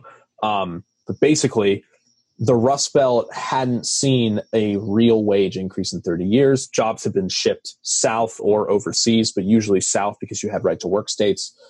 Um, people there were angry. They wanted change. That's the 2016 story, and that anger manifests itself in Donald Trump carrying the Rust Belt. So I think that also happens. There's not as much betrayal in the Rust Belt by Democrats yet. This is Mhm. the, the there's been a flip flop in parties already. So, oh my goodness. And then the fact that you have Biden versus Santorum certainly doesn't happen. in. Pennsylvania. Yeah, you can't Yeah. really say, "Oh, well, it's Biden, so he wins," or it's Santorum, because so he wins. Because no, no, it's never that simple. it could be either, especially with Pennsylvania. It could be either.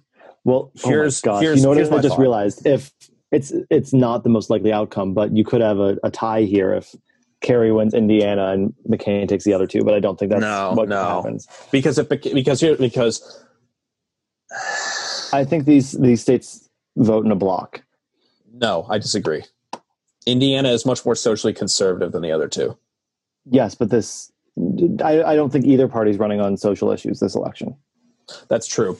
Neither party. The, the and McCain Democrats is are socially running on the McCain is socially liberal anyway, so it don't it doesn't Yeah, matter. the the Democrats are running on on the economy and healthcare. The Republicans are running on the economy and war. I See, it's difficult because when we Might talk about bias, cities in the Rust Belt, here's what because here's why I said Michigan goes blue automatically. Yeah. Detroit is like the city Yeah. that got hit by the recession and Yes. got hit hard. yes, So that makes sense. I there's no big city in Indiana, which I okay, Indianapolis. Um, and I mean, there's a lot of people that live in like Gary and the Chicago area of North. Uh, but they haven't been the, the impact of the recession doesn't hit Main Street until 2010, 2011, 2012. Mhm. That's the problem right now because we've got the financial ramifications and people getting freaked out, but we also we don't have the Tea Party, we don't have the Occupy movement. That doesn't appear naturally as an outgrowth until 2009, 2010. Yeah, It's really difficult to say. I'm inclined to I'm inclined to say Pennsylvania goes blue. I think so too, and I, that that takes them. That gets them the victory.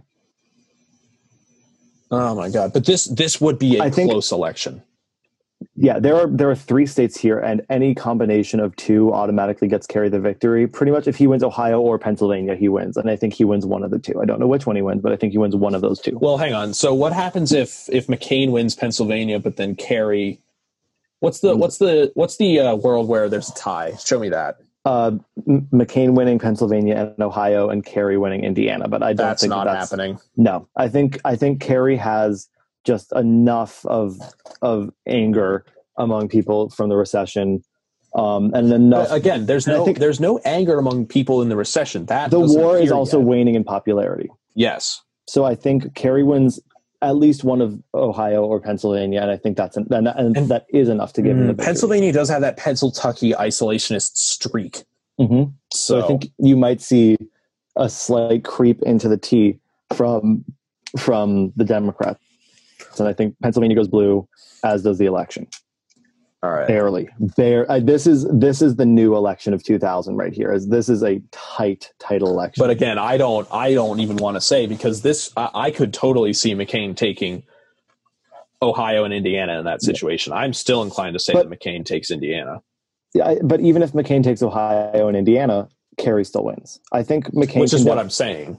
i think i think we can say in a very very close race, race mccain wins or uh, kerry wins kerry wins and that that would also make it oh but that's a big that makes it three one-term presidencies in a row gore gore kerry or it makes it Gore, during war, which is even more insane. Gore, there's a war. He loses to Care or to McCain. There's a war. He loses to Kerry. I mm, that have have there ever been three one-term presidents in a row, or or two one-term presidents in a row? Even I yeah, there were two. two there There's were two one terms, but I don't think three. Well, I mean, we'll see what happens in 2012. oh no. Let's, let's since we're we're already taking up a lot of time here. uh, Let's just say Kerry and Biden are able to take out uh, McCain and Santorum, and I think Kerry Biden win in 2008. All right. So, 2008, it's un probably they, they they've got two. Kerry and Biden have two main jobs. It's pulling out of Iraq Yes. and fixing America because the consequences of the recession that's that technically starts in 2007 mm-hmm. hit Main Street in 2009, 2010, 2011. And during this time, you have the emergence of the Tea Party because this is a Democrat. A Democrat is going to spend their way out of an election, out of a recession. and then the Tea Party So is going to rise. the, the Tea Party rises in reaction to Kerry's spending. Uh, Yes. there's no doubt about it. You have the fiscal hawks, you know, emerge. Mhm. Um, and then you also have Occupy basically being mad at everybody but from the left. Yes. So this So- is this is where the parties really start to shift up a bit. Um, ah, this is going to be tough. Remember, you 20 also have consequential Supreme Court decisions taking place during this time. yeah, Obergefell v. Hodges happens right. That's in the first also term. DOMA, I think that happens. Yeah, Citizens United happens. No, Citizens United is 2001. Oh, so, oh, it's but like major major presidential consequences here. Sure. Um, and what you see is, I think so. I think Kerry would govern very similar to Obama. I agree. I think it would be very very similar to what we saw in 2008 under Obama. Meaning Kerry would have we, us out of Afghanistan, maybe, depending on the circumstances. he we'd definitely be out of Iraq or much much lower presence in Iraq because it was such a quick turnaround on Iraq. No new president. He's going to completely change how this is done. Now the Yeah. big question is, so so again, 2008 to 2012 were good enough years for Obama, and I feel like the same goes with Kerry. You know, obviously there's the rise of the Tea Party, rise of Occupy. America really begins to divide. And we have definitely 2010, we have a wave year for Republicans. Yes, so the the the Tea Party still comes through. Definitely. so now we have to think about who runs in 2012. I think the candidates would be very similar. You see Mitt I agree. Romney, Rick Santorum, Ron Paul, Newt Gingrich. I think those are the the four again. I don't think, Now- I don't, I'm not so sure about Gingrich. I mean, Gingrich didn't, he didn't do remotely well, so we don't have to talk about No, Gingrich. but but Santorum has a massive profile, though. Santorum is now former Vice President Santorum. Yes. He's running not as Al Gore, but as like Dan Quayle. Okay, I see what you're saying. And I do, I do see Romney. I do see Santorum, McCain. Uh, wait, he's gone. McCain's gone. I Uh, think it comes Rick down to Perry. Rick Perry is definitely Perry a ran, potential. but wasn't a, a very big. Um, Yeah, but this is a complete. But Rick- Rick Perry's whole mo is that he's George Bush too. but George Bush didn't win. There is no George Bush. But that's what. But that's what I'm saying is that like Mhm. Perry is a Perry is a wing of the party from an area of the country that is not represented by Ron Paul, Mitt Romney, or Rick Santorum. hmm I think I think it really, in my mind, it comes down to Santorum Romney, and it's again an establishment versus well, something that didn't happen in, in the Republican Party in 2012. It's establishment versus Tea Party, kind of Romney running as Tea Party, but you know Romney's really not. No, but no, but Romney ran. Romney ran to the left. so The Tea Party. The Tea Party runs to the hard right. Santorum would be. But the establishment- establishment in this in this scenario. So I don't know if Santorum. Uh, so then who? So you have Santorum and Romney splitting the establishment vote. Maybe that could happen, where Romney's the the moderate Republican, Santorum's the establishment Republican that leans right, and then you have like Ron Paul who's running and Rick Perry who's running, who are Now, more. I would say Ron Paul is Tea Party patient zero. But Ron Paul is just such a unique kind of person that I don't know if he would be able to.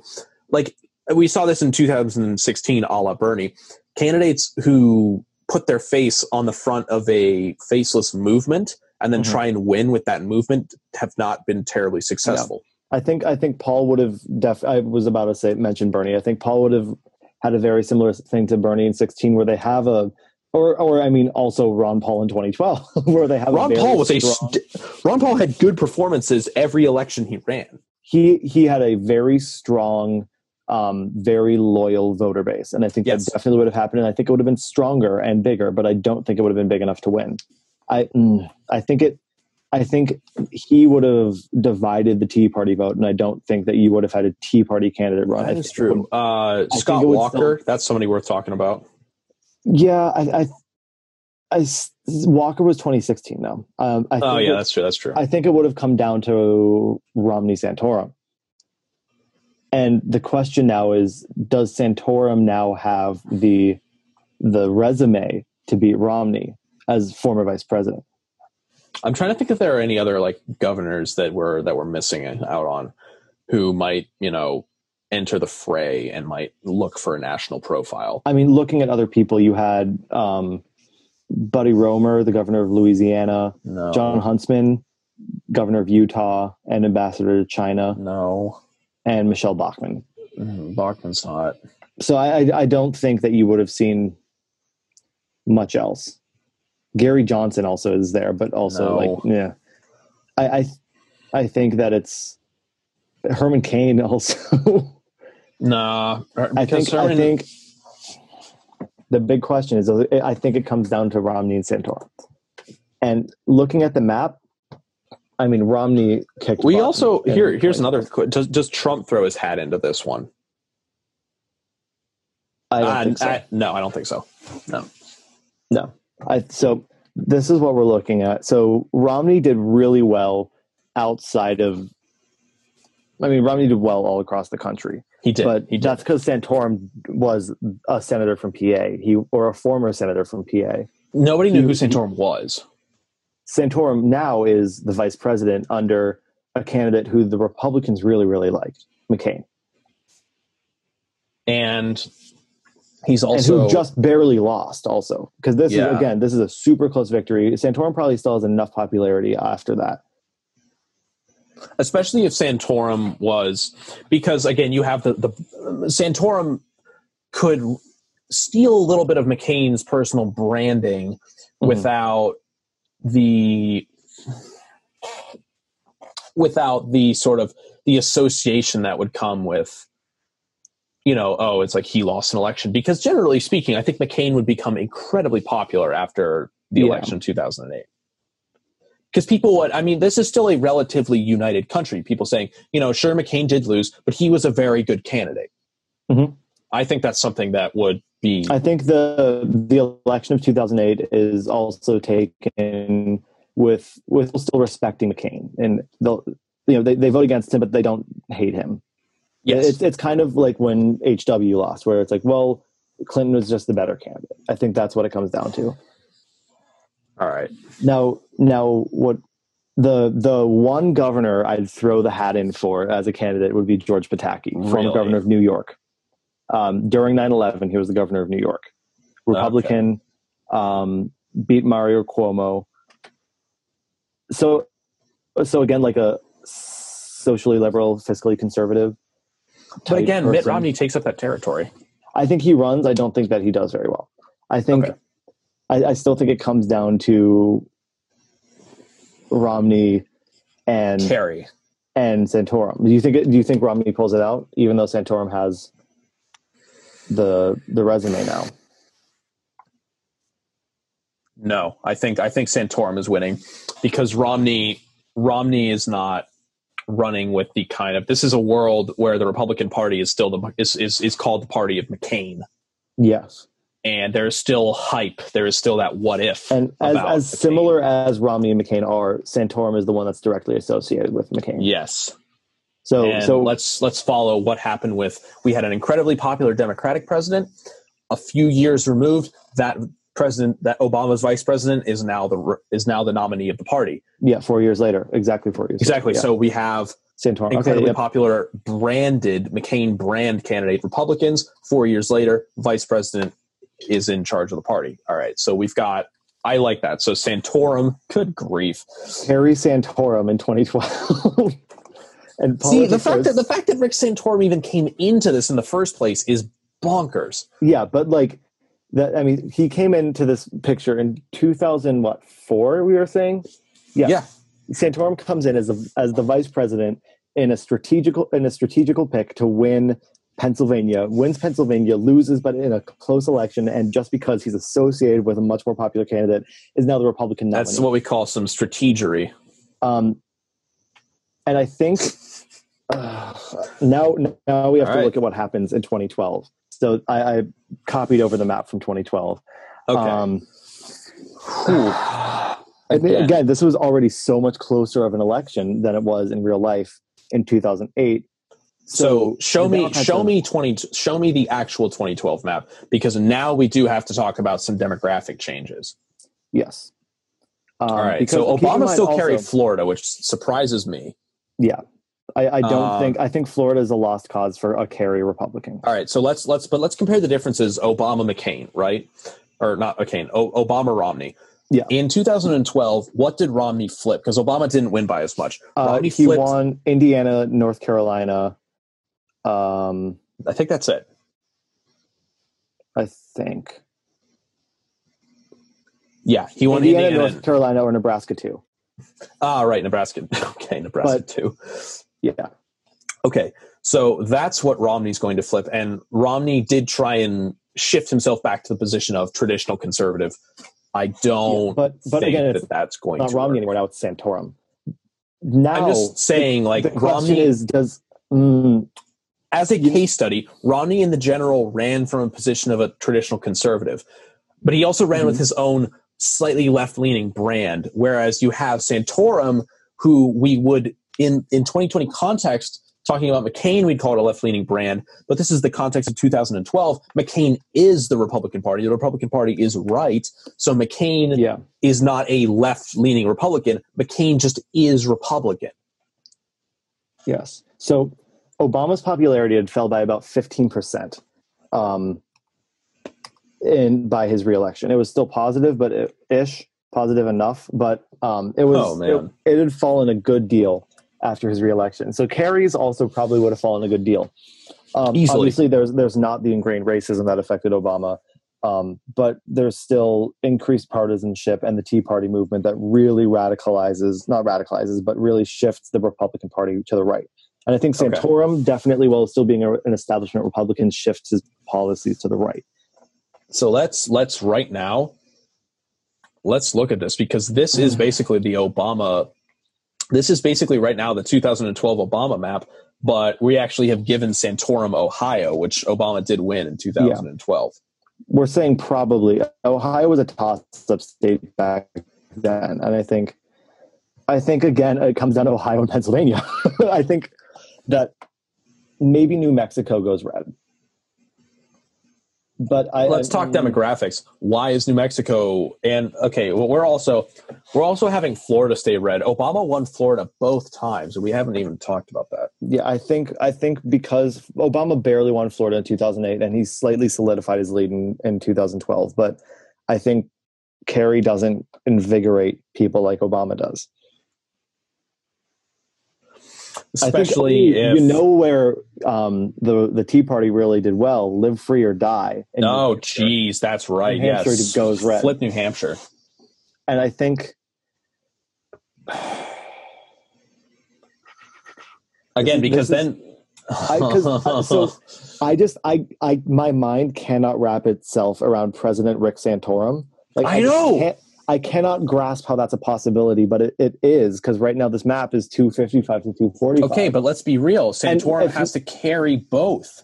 if well no, because if New Mexico goes, then either candidate, Keep Colorado blue for the moment. yeah. But I, let's say New Mexico goes red just because it's I don't know.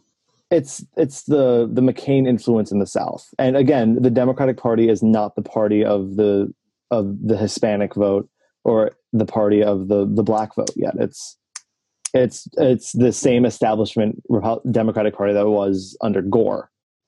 This is still the party of Gore and the party of Kerry, not the party of Obama. Obama's a rising star still. but oh my gosh, look! I mean, All right, so give it, it, give give Santorum Pennsylvania because he's the top of the ticket now. it it all comes down to Pennsylvania here. If I just want to see what that looks like. Okay, so if we, oh my god,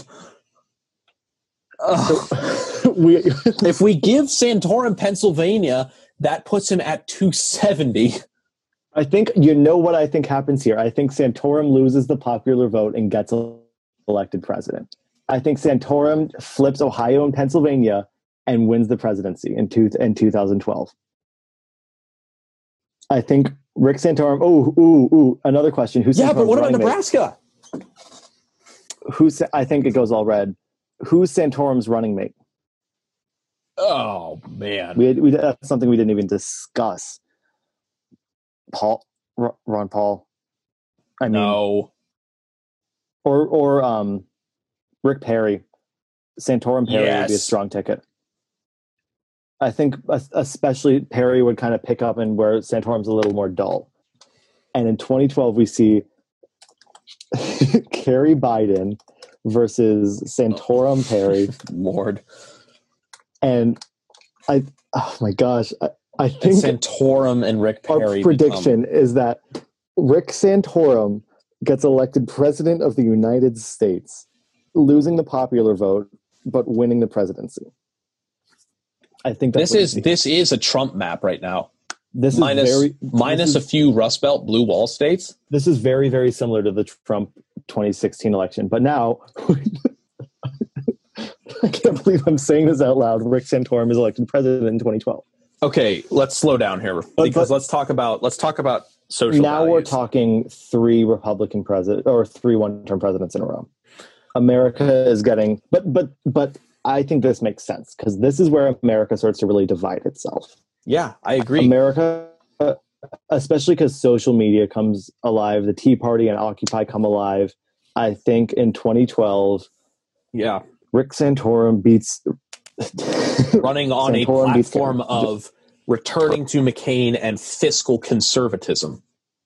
fiscal and, and social conservatism. Because say what you want about the Occupy movement, it didn't manifest in elections. The people who voted for Obama, In Like- the same way the Tea Party did, yeah. The Occupy movement was more like in a, a movement against the system, whereas the Tea Party moved the Democratic Party to the left. Yeah, but it moved the Democratic Party to the left The- just so because the that it was the Occupy base only affected- Occupy only shifted the Democratic Party. Um, the Tea Party shifted national politics. Yes, there you go. And so I think Rick Santorum running off of Tea Party momentum beats John Kerry. But again, and now we have 2012, we have tax cuts, we have a a a, a one party system where the Republicans have the House, Senate, and the um, presidency, and no restrictions on appointing conservative Supreme Court justices. So they get two justices in there. They get uh actually they get three in there because because um, they get um the one that McConnell held open and then Yeah. they get Kagan's seat and they get Sotomayor's seat. Yeah, so they so now the the Supreme Court is so red. I mean, but also John Roberts doesn't get appointed. It's a it's a Democratic Chief Justice, right? That's true. So we when, have was, when was John Roberts appointed? he was Bush's judge. But Bush first term or Bush second term? I have a feeling Bush second term. I think it was 2005. 2005. So that means Okay, so a- John Roberts is still appointed. it's McCain. It's so you have a very, very, very Republican Supreme Court just by every four years it, it's switching, and the Democrats getting unlucky with. So now the Democrats here. only have uh, Breyer, RBG, and um, I mean, I guess um, I guess Anthony Kennedy a little bit. Yeah, it's like it's it's Breyer, RBG, and then Kennedy's the third most liberal person on the Supreme Court. Yeah. then you have uh, Roberts, and then the other three, We have Roberts. Thomas, Alito. Um, the replacement for um, what's his face that that uh, died, Scalia. Scalia. Scalia is still on the court at this time. So you Yeah, have well, Clarence Thomas, John Roberts, Anthony Scalia, Samuel Alito, and then you have two other justices that get to be appointed by Republicans during this time. We'll just say we'll just say Gorsuch and Kavanaugh because they Sure. were both they were both in the Not-. Probably not Kavanaugh, but Gorsuch I can I mean, see getting Kavanaugh. Kavanaugh, it was like a, a ringer for the Supreme Court until the allegations. Um, Yeah, then if anyway. Kavanaugh's name was in the conversation beforehand, You then see- I'll give you that one. you see a national politics veer sharply, sharply to the right here in 2012, and uh, what happens in 2016? Because I think here is where Obama gets. I his shot. agree. We have another one-term president in Santorum because you have the old guard Republican, and again, now, this is 2016.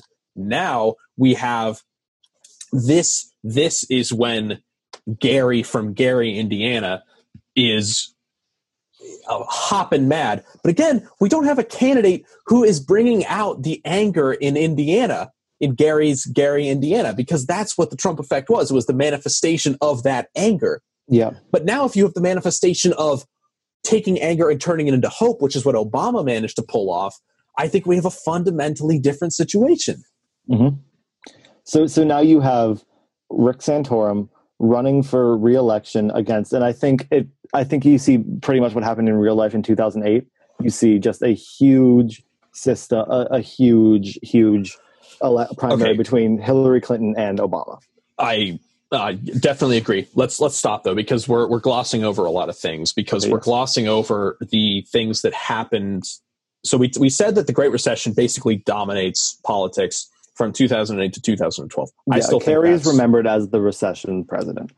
let's talk about what happens from 2012 to 2016 with Republicans probably I, I mean Kerry is Kerry Care is gone. Kerry Care is completely overturned at this point. because Kerry Care is something that's easy to overturn since it's not like a completely new policy. It's just It's- saying Yeah, it's it's not as um, expansive as Obamacare, Yes. and now they have the courts on completely on their side. They have That's right. of Congress. They have this. They have the executive. Kerry Care because the gone. Supreme Court upheld Obamacare. Kerry Care is gone. Okay, so yeah, and So we're back to the the you know 90s on healthcare. but here's the Um, but here's the thing. cut, huge tax cuts. yes, maybe even a flat tax. Honestly, no, come on. And I, with with the Tea Party dominating the House and the Senate, would They wouldn't they wouldn't completely restructure taxes. I think there would be a systematic lowering of taxes. yeah i think and definitely a deprogress or a um like a, a i don't I don't know if they would have decoupled uh, the, i the, think the it, it progressive gets, it system gets of less progressive i think it gets less progressive and flattens I think maybe. I think there would not be. not to the extent that libertarians would want but definitely flattens a, a lot but let's talk Till- about something else, though. i think you see a marco rubio or Yeah. ted cruz pay your taxes on a postcard type tax system Yeah. Okay. Well, and so because we also we have another thing in here. We have the the uh, the creation of the sequester that we're also missing out. mhm. So let's assume that the sequester. Hmm, I think the sequester still gets created under Kerry. But uh, uh, here's what I mean: we have the addition of. Oh boy, that just glitched out really hard. I don't know if you heard that. no Okay, we have the. Let me just look this up because I'm going to sound really stupid. If it's like Obama didn't create the sequester. There was a massive sequestration crisis in 2015. Mhm. Um, let me just get some Wikipedia on this. the budget sequestration of 2013. We also Yeah. wouldn't have seen all the government shutdowns that we saw in from 2012 to 2016. Now that it's a one party system, That's now that probably true.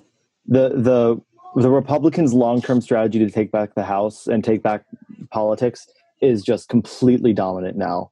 Right. Instead of instead of it slowly taking effect in 2016 to much resistance, it's swept the nation. I think this is really hard to run that. Here, run that by me one more time. I'm not sure I got all of it. I, I think that what run what by you. The the, the bit on sequestration again.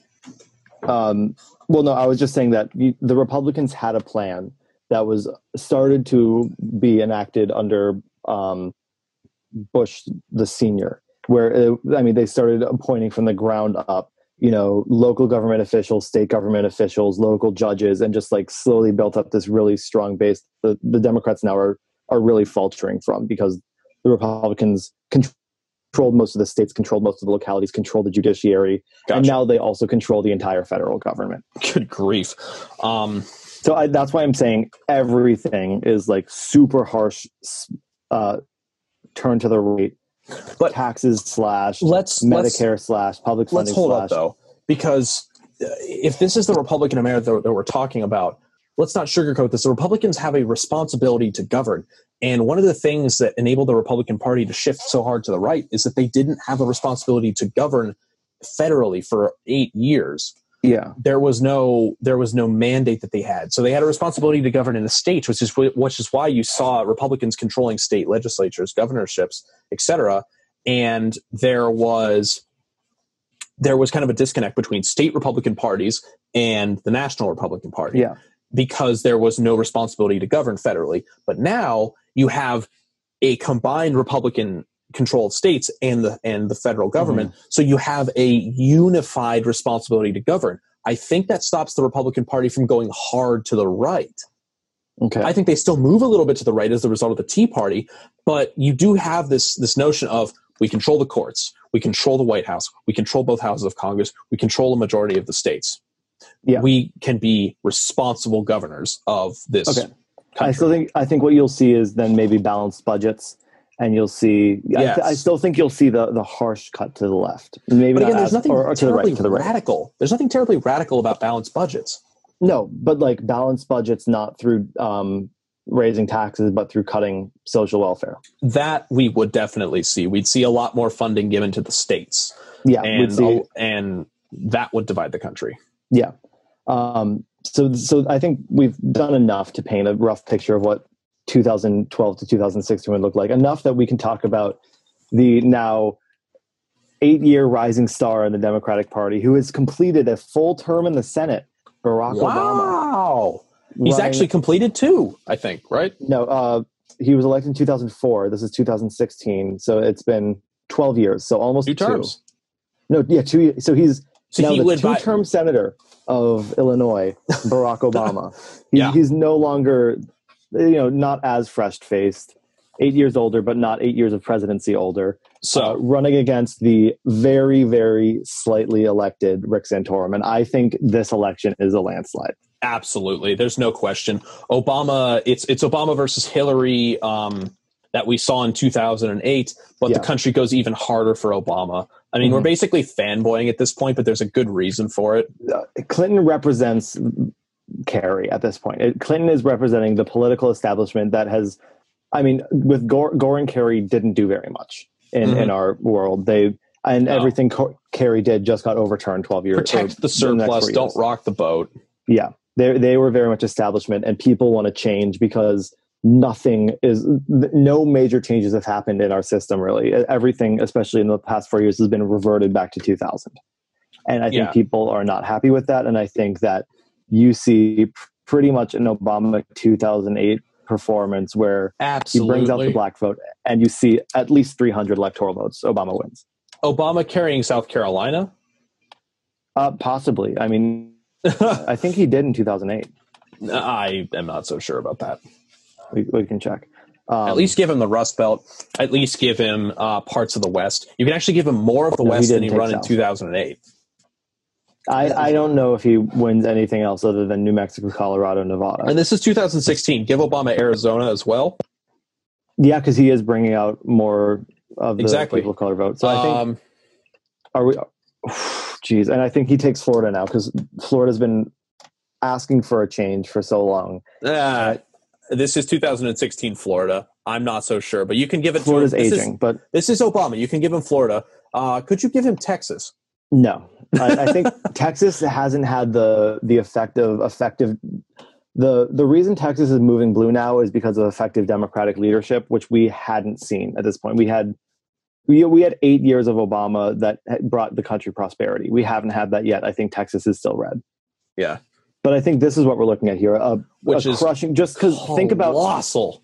think about an Obama Rick Santorum debate. It wouldn't be close because I mean Santorum is not the public speaker that Obama is. No one is the public speaker that Obama Nope. is, and I think Obama wins very very easily here. Uh, Vice President for Obama? Well, it's not Joe Biden anymore. No. It's not Joe Biden anymore. Who is it? And he is going to be looking for somebody who is white and who is conservative. I don't think it's going to be Hillary Clinton. No, because it, it- they were at, at each other's throats way too much. Yeah. Um, Looking at the 2016 primary, uh, there was no person that ran because it was Hillary all the way in 2016. and it would be it would be a man. Uh, it Prob- wouldn't be a yeah. white woman. Mm. Who would be the Democratic? I'm thinking. I'm thinking governors. Um, Yeah, maybe. It's all right. Let's look at who ran in 2008 again. Um, yeah. For the Democrats, John Edwards is out. Joe Biden's Oh. not running. No, I mm, I really do not know who Obama's running mate would be. Well, it's just this isn't the Okay. far. This isn't the. this is because I love this is because I love him. But but No, think sh- not Sherrod Brown. tell me why not. Tell me why not. Oh man, you know he is Ohio and Joe Biden. You do have a point. He's the Ohio ver- he's the younger Ohio, slightly more liberal Joe Biden. Bob Casey doesn't have enough name recognition yet. Bob not Casey him. and and he Bob Casey doesn't even have Joe Biden's charisma. No. I think Sherrod Brown Oh my God, you could be right. and I, I know that there would be on the right so many jokes about Obama Brown as the running ticket, but it- it- it- oh no.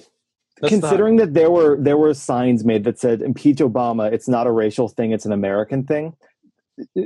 Yes, but I think Santorum Perry and then Obama Brown, the the Perry Brown debates would be actually I, that's something Oh, I'd love yeah. to watch.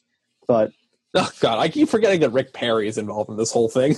that Rick Perry's the vice. Well, I think. yeah, oh, anyways, Jeez. but Obama winning in 2016, I think, is what happens. Yes. Sherrod Brown's vice president, and that's what happened. That's what helps him carry the Rust Belt over, especially. easily. And then I think in 2020 we have a similar situation. Well, let's talk about what would happen under Obama in 2016, because this is four years later. Obama. This is Well, dude, because then we still have to talk about Obama is president during coronavirus. yeah. Obama's president during Black Lives Matter riots, which have probably been even more pent up frustration with Republican leadership, who hasn't said anything on the matter. Oh, absolutely. Hmm. Hmm. Hmm. And the second question is who do the Republicans even run in 2020? Because now you have sort of Uh, the, the death of the old Republican Party, the death of of McCain's party. At this But point, you also- Santorum goes down. That is the nail in the coffin. yeah, I think that I think the McCain party dies, but I don't think you have the rise of the Trump party yet because Trump. I, I view Trump as a direct in direct opposition to Obama. Well, we've now had four years of Obama, so But I, I don't think Trump would challenge Obama. no, I don't think so either. Trump was a challenge to Obama-ism, not to Obama himself. Correct. I, I definitely agree with that. So Um, we have Obama Brown. So think about everything that's happened in 20 from 2016 to 2020 that's not related to Trump. It would be a, it would be it would be a repeat of the budget race. Here's why. Democrat, we are in a recession. Democrat will spend out of a recession. How much money do you think Obama would have spent if he spent almost three trillion dollars on the 2008 recession? How much money do you think he would have spent Okay. on this? Good grief! you, you know what I might I might so Kerry Care has failed. The moderate democratic solution to healthcare has failed. What do you think Obama's going to run for health? Obama will absolutely run on Medicare for all Medicare for all in 2016 without question, and as and he'll we saw, get it done too with a landslide victory, Have a first- landslide. within a first I think it's a first 100 day policy we have Medicare for all in America. So we have Medicare. Or- for, we or have some- Medicare for all going into coronavirus. or some sort of full coverage healthcare system. Right. Where if you're uninsured, you're put under a government policy. Some sort of it might not be full Medicare for all because of Medicare Obama's for all who careful. want it, that kind of deal. You might see a, a public option deal. I think that's a little bit more. You see a public option in the first hundred days easily. At, at least a public option in the first hundred days. Oh, Coronavirus. I think the U.S. has a, a better um, response to it. I think coronavirus is not a political Easily. opinion either. Um, and so then we have somebody in the Republicans. They, I think again, Obama will spend his way out of the out of that recession. That's that's Yeah. what will happen. So we will have now with a further sort of vengeance in 2020. We have the resurgence of the debt hawks, but even harder this time. Yeah, because I think that the Tea Party is like Obama really stokes the fire of the Tea Party, Oh yeah, they just like him. he did in 2008, but even more so now that the the Tea Party's had a taste of So let's talk fiscal conservatives. Um, Let's talk Rand who Paul immediately jumps to mind. Rand Paul, not Ron Paul, but Rand Paul starts running. Oh, Rubio, Ted Cruz, Okay, Rubio. so First off, Kasich, Romney, no. Romney might run again. I don't Yeah. think Romney might run again, but I think he's kind of still representing the old guard Republicans that are dying out. I agree. You have Trump, Trump, Rubio, Cruz. I think the 2016 election would be a pretty similar field. hey, we um, haven't talked about Jeb, Jeb. though. I, mean, if we talked about Jeb, then we'd have to elect him every single time. And I mean, we'd have to clap. I just, ugh. Jeb Bush only existed because of name recognition. He's got no name recognition in, in this world. Yeah. he's So- just the governor of Florida. Before, like, he's still the governor of Florida, Sure. But and the Florida, a much more Republican Florida at that. But Okay. Marco Rubio would be a huge candidate. Ted Cruz. Rubio, Cruz. I like that. I, I don't again, I think- like Rand Paul in all of this. I, I think Kasich is also an an old guard candidate now. I think Kasich represents the the Santorum McCain party. That is no. but this that is, also a Kasich who's running against uh, Vice President Sherrod Brown. I, I again, I think Kasich and Brown are very very similar politically, and I, I don't think that they would have. I don't think that that would have happened. And Kasich is not a fiery deficit hawk. But again, Kasich is definitely in the conversation for that vice presidency. Oh, because- Kasich's definitely a, a vice presidential contender, but I think I think the main race is Cruz, Rubio, Paul. I uh, okay. I think it's it's Cruz and Rubio is or sorry, uh, Cruz and Paul is the debt hawks, the ones that are saying we have to do something. Chris Christie probably still runs also. But he actually Um, runs to the left for reals this time. Yeah, Chris Christie as a Chris Christie and Marco Rubio are the more moderate Republicans that are new Republicans. They're not they're not McCain Republicans, but they're more moderate Republicans. No, I think the Republican Party shifts right. I think so too, but I think it's the the two factions in the Republican But Party come on, the Republican Party is definitely going to have somebody slightly more charismatic, slightly less off-putting than Ted Cruz. Because the way that this debate is going is is is we're going to end up saying Ted Cruz wins the primary. I think it's Rubio that wins. I think Rubio makes more sense. A New American Country, Marco Rubio, 2016. A New Republican Party, Marco Rubio, 2016. All right, let's let's let's let's play this out then. Because I, I agree that I think I think Rubio is the best candidate, but is Rubio the candidate that would win the primary? Hmm. He- He did well, and you don't have Trump out there making fun of him for being short. You don't have Trump completely shutting down Rubio's chances. Yeah, I think I think um, I think Romney's an important voice in the primary, but I don't think he runs. no, I don't think he runs either. Santorum definitely runs for a little bit, realizes it's definitely not going to happen, and then he drops. No, out. Just like- Santorum's not going to run in this I think environment. no Santorum way. opens the exploratory committee. okay, Huckabee, Huckabee's a definite possibility. he's old guard though. He's old guard. He's old guard, but he's reinvented himself, old guard, oh, that's true. because he became a Tea Party voice. I think it. I think it comes down to Cruz Rubio. I think Paul helps invigorate the Tea Party base, but I think it comes down to Cruz Rubio. Paul, just like eh, eh, here, Paul got one one delegate. He Yeah. he had the he was again like a Bernie candidate where he had a Yeah. strong a strong base but not a large base. Yeah, And then in a Rubio Cruz race for the Republican nomination, Rubio probably takes it. I think Rubio takes it. Cruz does not. Rubio is think- a good candidate to unify around, whereas Ted Cruz will always have Yeah. that edge of like. But I think him. Rubio knows that he's farther left of the Republican Party, so he appoints a more conservative vice no, president. but Rubio. But we're saying that Rubio is running as a deficit hawk. But I think he appoints another deficit hawk. I don't think he sub- appoints a Kasich. No, I no, but a Kasich. Hmm, I think we're. I think if we have presidential candidate Rubio, we have he appoints somebody who is more like orthodox. Mhm. Because I don't think Rubio runs as orthodox against Cruz, because Cruz would be. Well, Cruz wouldn't be orthodox, but Cruz Ru- runs as an outsider because Cruz is, for Yeah. whatever reason, paints himself as an outsider. So Rubio would be the insider. In this, in this, between the two, Rubio is viewed as the political insider. Ted Cruz is viewed as the poster child of the Tea Party, which means Rubio still, I think, pulls out a victory, but he needs to he needs to make sure he has the Tea Party support. Okay, so Rubio runs to the left of the Tea Party, but probably in the middle of the party. yeah, So Yeah, he that- then yes. gets a Tea Party person. Mhm. I honestly like the I, I honestly like the idea of Rubio having a woman on the ticket. I could see that. I could definitely see that. I was I was going to say, say Scott Walker, but I definitely see the appeal of having. Ooh, ooh, ooh, Nikki Haley. Is Haley popular at this point? Where where's where's Haley politically? She's governor of um South Carolina. yes. Rubio Haley. Oh, that's that That's a is a, dynamic ticket. That is a very that must that might be us just being a little too hopeful. Yeah. but Obama Brown versus Rubio Haley is a very very good election going into 2020. Dang. Can you imagine if that was what we were covering instead of two candidates Oh, that both have dementia? so, such So- nuance. All right, so Uh. if we had to predict what would happen in 2020, I think in we a- get a little bit of a similar result to Obama Romney, where Rubio and Haley would put up a Mm. very, very good fight. But I think Obama would just be able to I think overpower. I think they take some stuff back. I think they Absolutely, they take Indiana back. conservative. They, take start- Florida back Yeah, they take Indiana, Florida, North Carolina back easily. right off the bat. Um, Um, I think they might even take New Hampshire. Get the Yes. they bring out the libertarians in New Hampshire.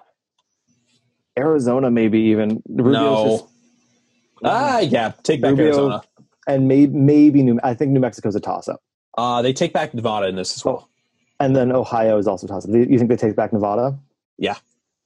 And so pretty much here we have an election where Obama needs to win either New Mexico or Ohio. And we've got Sherrod Brown in Ohio. So if you Yeah. so if he doesn't win New Mexico, which he definitely does, he's winning Ohio. Because by the way, it doesn't actually matter who wins New Mexico in this. It matters who wins Ohio. Yeah. Pro- probably wins Ohio. I But say again, like Obama wins Ohio. Yeah, I think I think you have a close election. I think it's the popular. I think the the electoral college doesn't represent how tight the popular vote will be in this because Yes, yes. Wisconsin, Michigan, Ohio, Pennsylvania are It going would to be be. incredibly close. I think those are going to be like tilts blue, like very very slightly blue. Yeah. Um, and I mean this is not too far off from. This is not too far off from our prediction for 2020. No, it's really not. So it's in But- line with demographics. Oh, that's Actually, this, with the exception of maybe Nebraska and Maine, this is exactly our 2020 prediction. I think I think that one goes Maine. Um, but yeah, it's this is very similar to our current 2020 prediction, but it's so so different because this is Obama winning probably a second term against a very good and a very different Republican Party than what we're seeing today. I think Yeah, because let's let's just make that clear. We are liberals, we're progressives, but a a Marco sure, like I would definitely disagree with the economic platform of a Rubio Haley ticket, but I could I would have a hard time being that's like a, that's a I'd have a hard time saying that that was like a bad ticket. yeah I'd have a hard time campaigning. I'd have a I would have a very hard time saying you can't vote for Rubio and Haley. They are bad people. Yeah. Like that would be something that would be that would be really hard to sell. It would be hard to sell negative ads. I mean, when we're talking about Rubio and Obama, you're talking about people who are so so good at spinning the narrative oh my goodness. great public speakers that that would be such an interesting such an interesting election here and you know rubio is slightly tainted by the school shootings Yeah. and the you know the whole nra uh what was it 80, 86 cents or some whatever um where he he he's still taking nra money but i think it's it's a close election it's a very different america but i think what you see is Obama Brown 2020. so let's let's just recap what happens here. We have Oh man. Yeah. Gore winning in 2000. That's our that's Um, that's our independent variable right now. Yeah. So so this is our final recap as we're entering the second hour of recording. we have right. Gore Gore Lieberman 2000. He in a close election loses to McCain, who has a, a, close electoral or a close popular vote election, but a cushiony uh, electoral college victory for John McCain and Rick Santorum In 2004. um, in 2004. But the economy doesn't do well, and the Iraq War loses popularity. So he loses to John, who beats out Hillary Clinton in a The 2008 primary, runs with Joe Biden, and wins in a bigger but still close victory. yes. Um, Against McCain have- Santorum.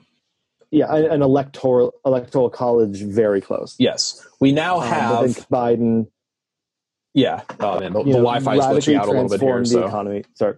Uh, Kerry and Biden radically transformed the economy, not radically, but viewed as radically transformed the economy. via spending out of the recession because spending out of the 2008. recession. Um, but Kerry does not have the charisma of Obama to get reelected in 2012 against Rick Santorum, who, because because the electoral college is just so close, is able to sneak out a popular vote law, a popular vote loss, electoral college victory win. Absolutely, we get Tea Party light in this situation, and Yeah. Santorum is able to uh, capitalize on his Rust Belt credentials. And then Um, the one party system really shifts America uncomfortably to the left or uncomfortably to the right. People Yes. aren't super happy with that. And then when the rising star finally emerges from the Democratic Party, Barack Obama, the two term senator from Illinois, running with Sherrod Brown, the two term senator, I think, from Ohio, Yes, the, the Rust Belt, the people of color, the, the, the Democratic Party we saw in 2008 comes out in full force in 2016 and is able to continue that victory at a, at a slightly smaller margin against the strong ticket of Marco Rubio and Nikki Haley. But That's what at the same time, at the same time, then sending us careening slightly toward modern day 2020 politics, Mhm. just anywhere from five to ten years removed. We get Tea Party light in 2000 and uh, in 2012. We then Yeah. get Tea Party the real thing in 2020 when Obama's deficit spending against the coronavirus brings out uh, budget oriented conservatives in force. Because I think what you see here is Sherrod Brown and Hillary Clinton. And you might even see Bernie throwing his hat here. He's probably a little too old, though, at this point in 2024. You, you see Yes. Brown Brown Clinton running. Clinton is a slightly more moderate. Brown is continuing Obama's uh, liberal legacy, running against, honestly, maybe Donald Trump in 2024. Clinton's not running in 2024. Come on. No, so I think you see you might see Brown Trump in 2024, maybe. Maybe. There's also some other candidates who exist in the party right now that I think would have performed well. You have um, you have Kamala Harris uh, definitely as Yeah. somebody who's eyeing it up. Um, there's a few other Democratic candidates who make themselves known in this election cycle. Um, Yeah. So I, I just definitely to some of the more establishment wing. say real quick, we're not too crazy for having all this single party turnover because Chester A. Arthur to Grover Cleveland to Benjamin Harrison back to Grover Cleveland was also four one term presidents in a row. And then That's over to. William McKinley was actually one, two, three, four, five one term presidents switching parties every time. So this ha- this is this is crazy. Oh, and here, let me do you one better. Let me do you one better. You know what it ends in? It ends in Teddy Roosevelt for eight years. Yeah. It's not unforeseeable to see this end in Donald Trump for eight years. Or But- or I mean I think it ends in Obama for eight years in, in Or Obama for eight years. Democratic Teddy Roosevelt, which is kind of hilarious to say. Yeah, but oh, that's such a strange election that we have of History history turns on the smallest things.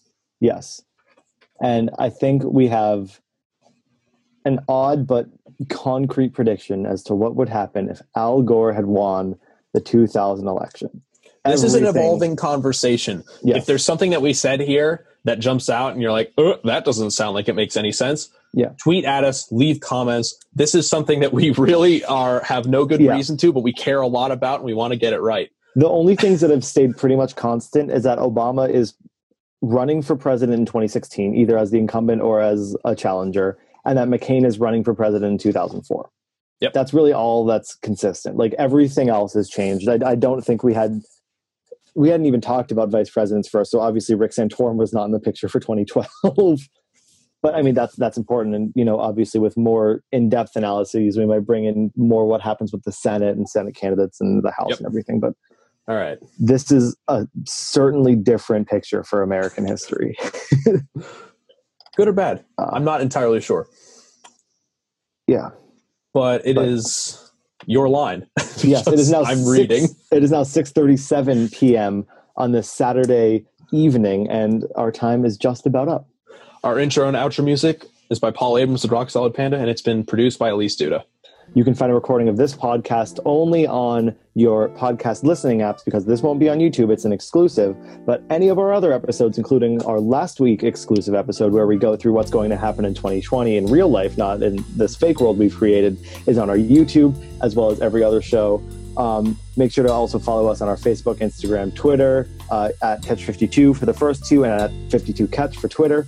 Uh, stay updated on anything that we have upcoming. Hopefully, um, in a few weeks, we might even be live again. Who who knows? That would be crazy, wouldn't it? Yeah, uh, I'm not going to hold my breath. No, but we'll see. But in the meantime, we welcome your comments, your feedback, and your suggestions. Do have a good Friday, and as always, a great weekend.